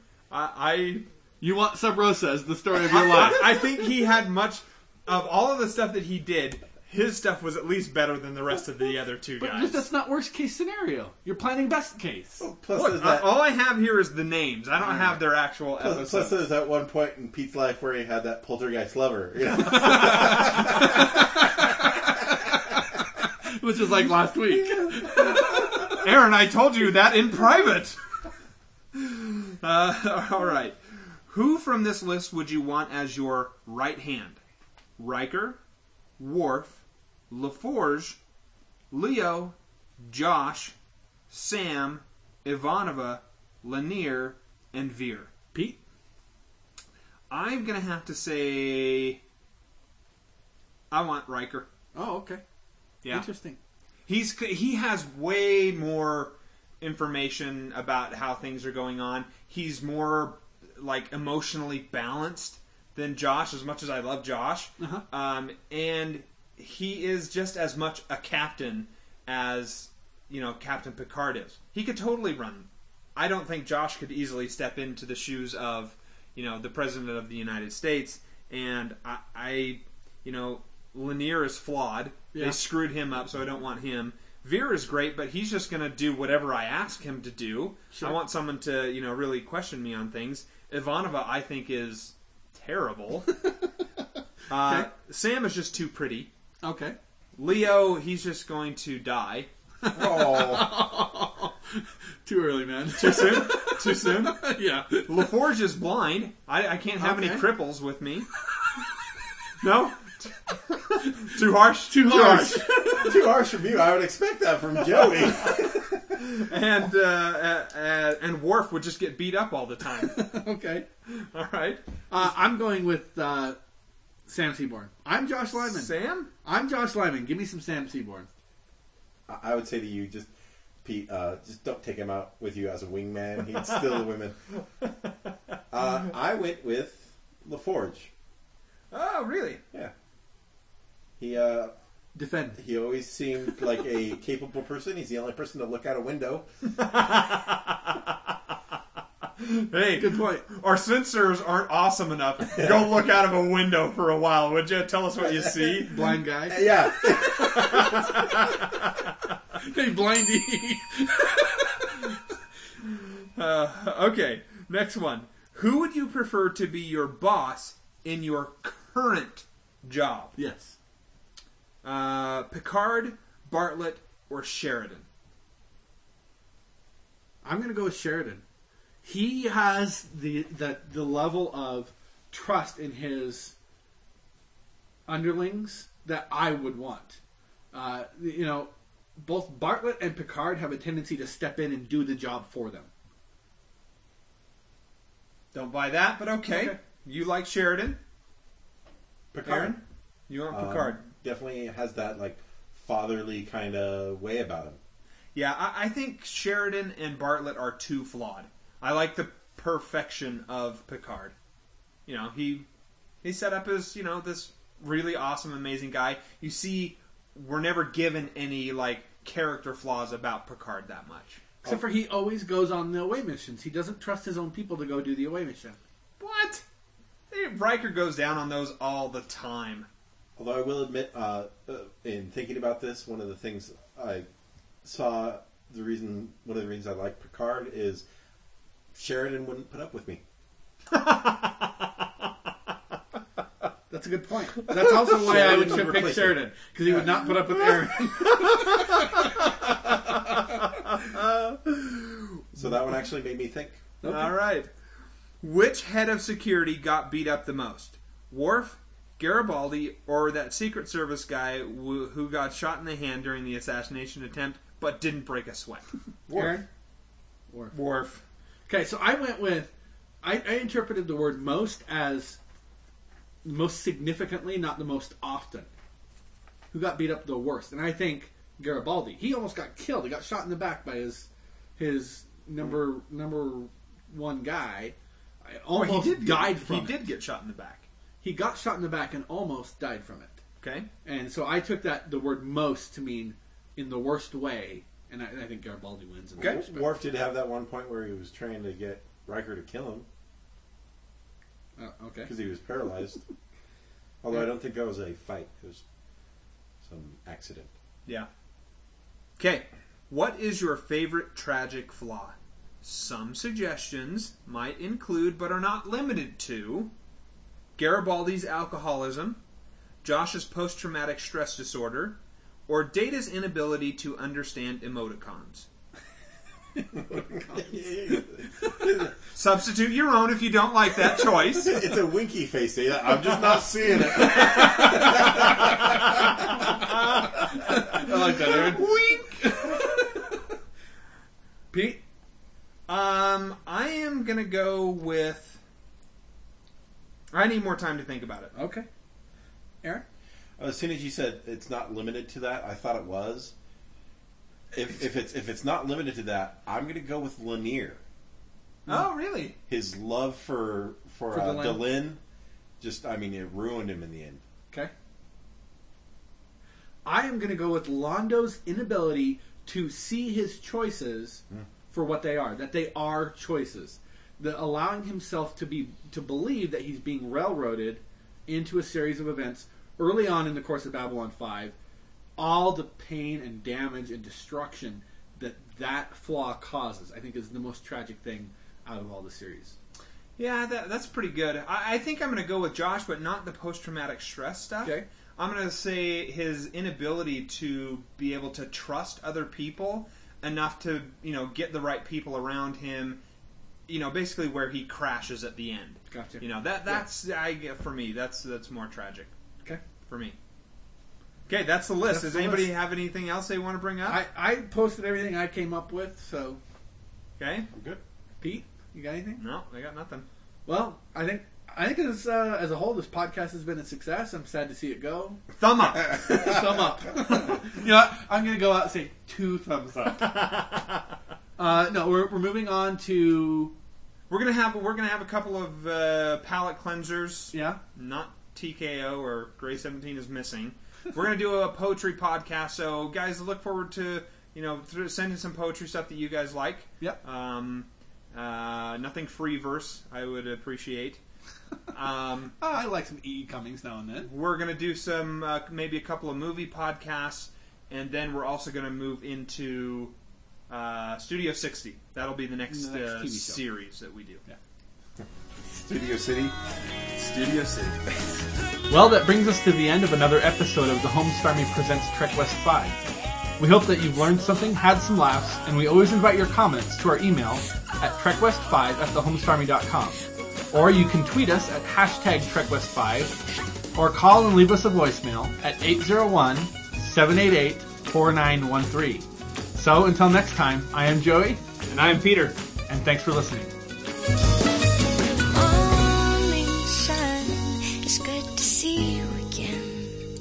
So good to see you again. Good morning.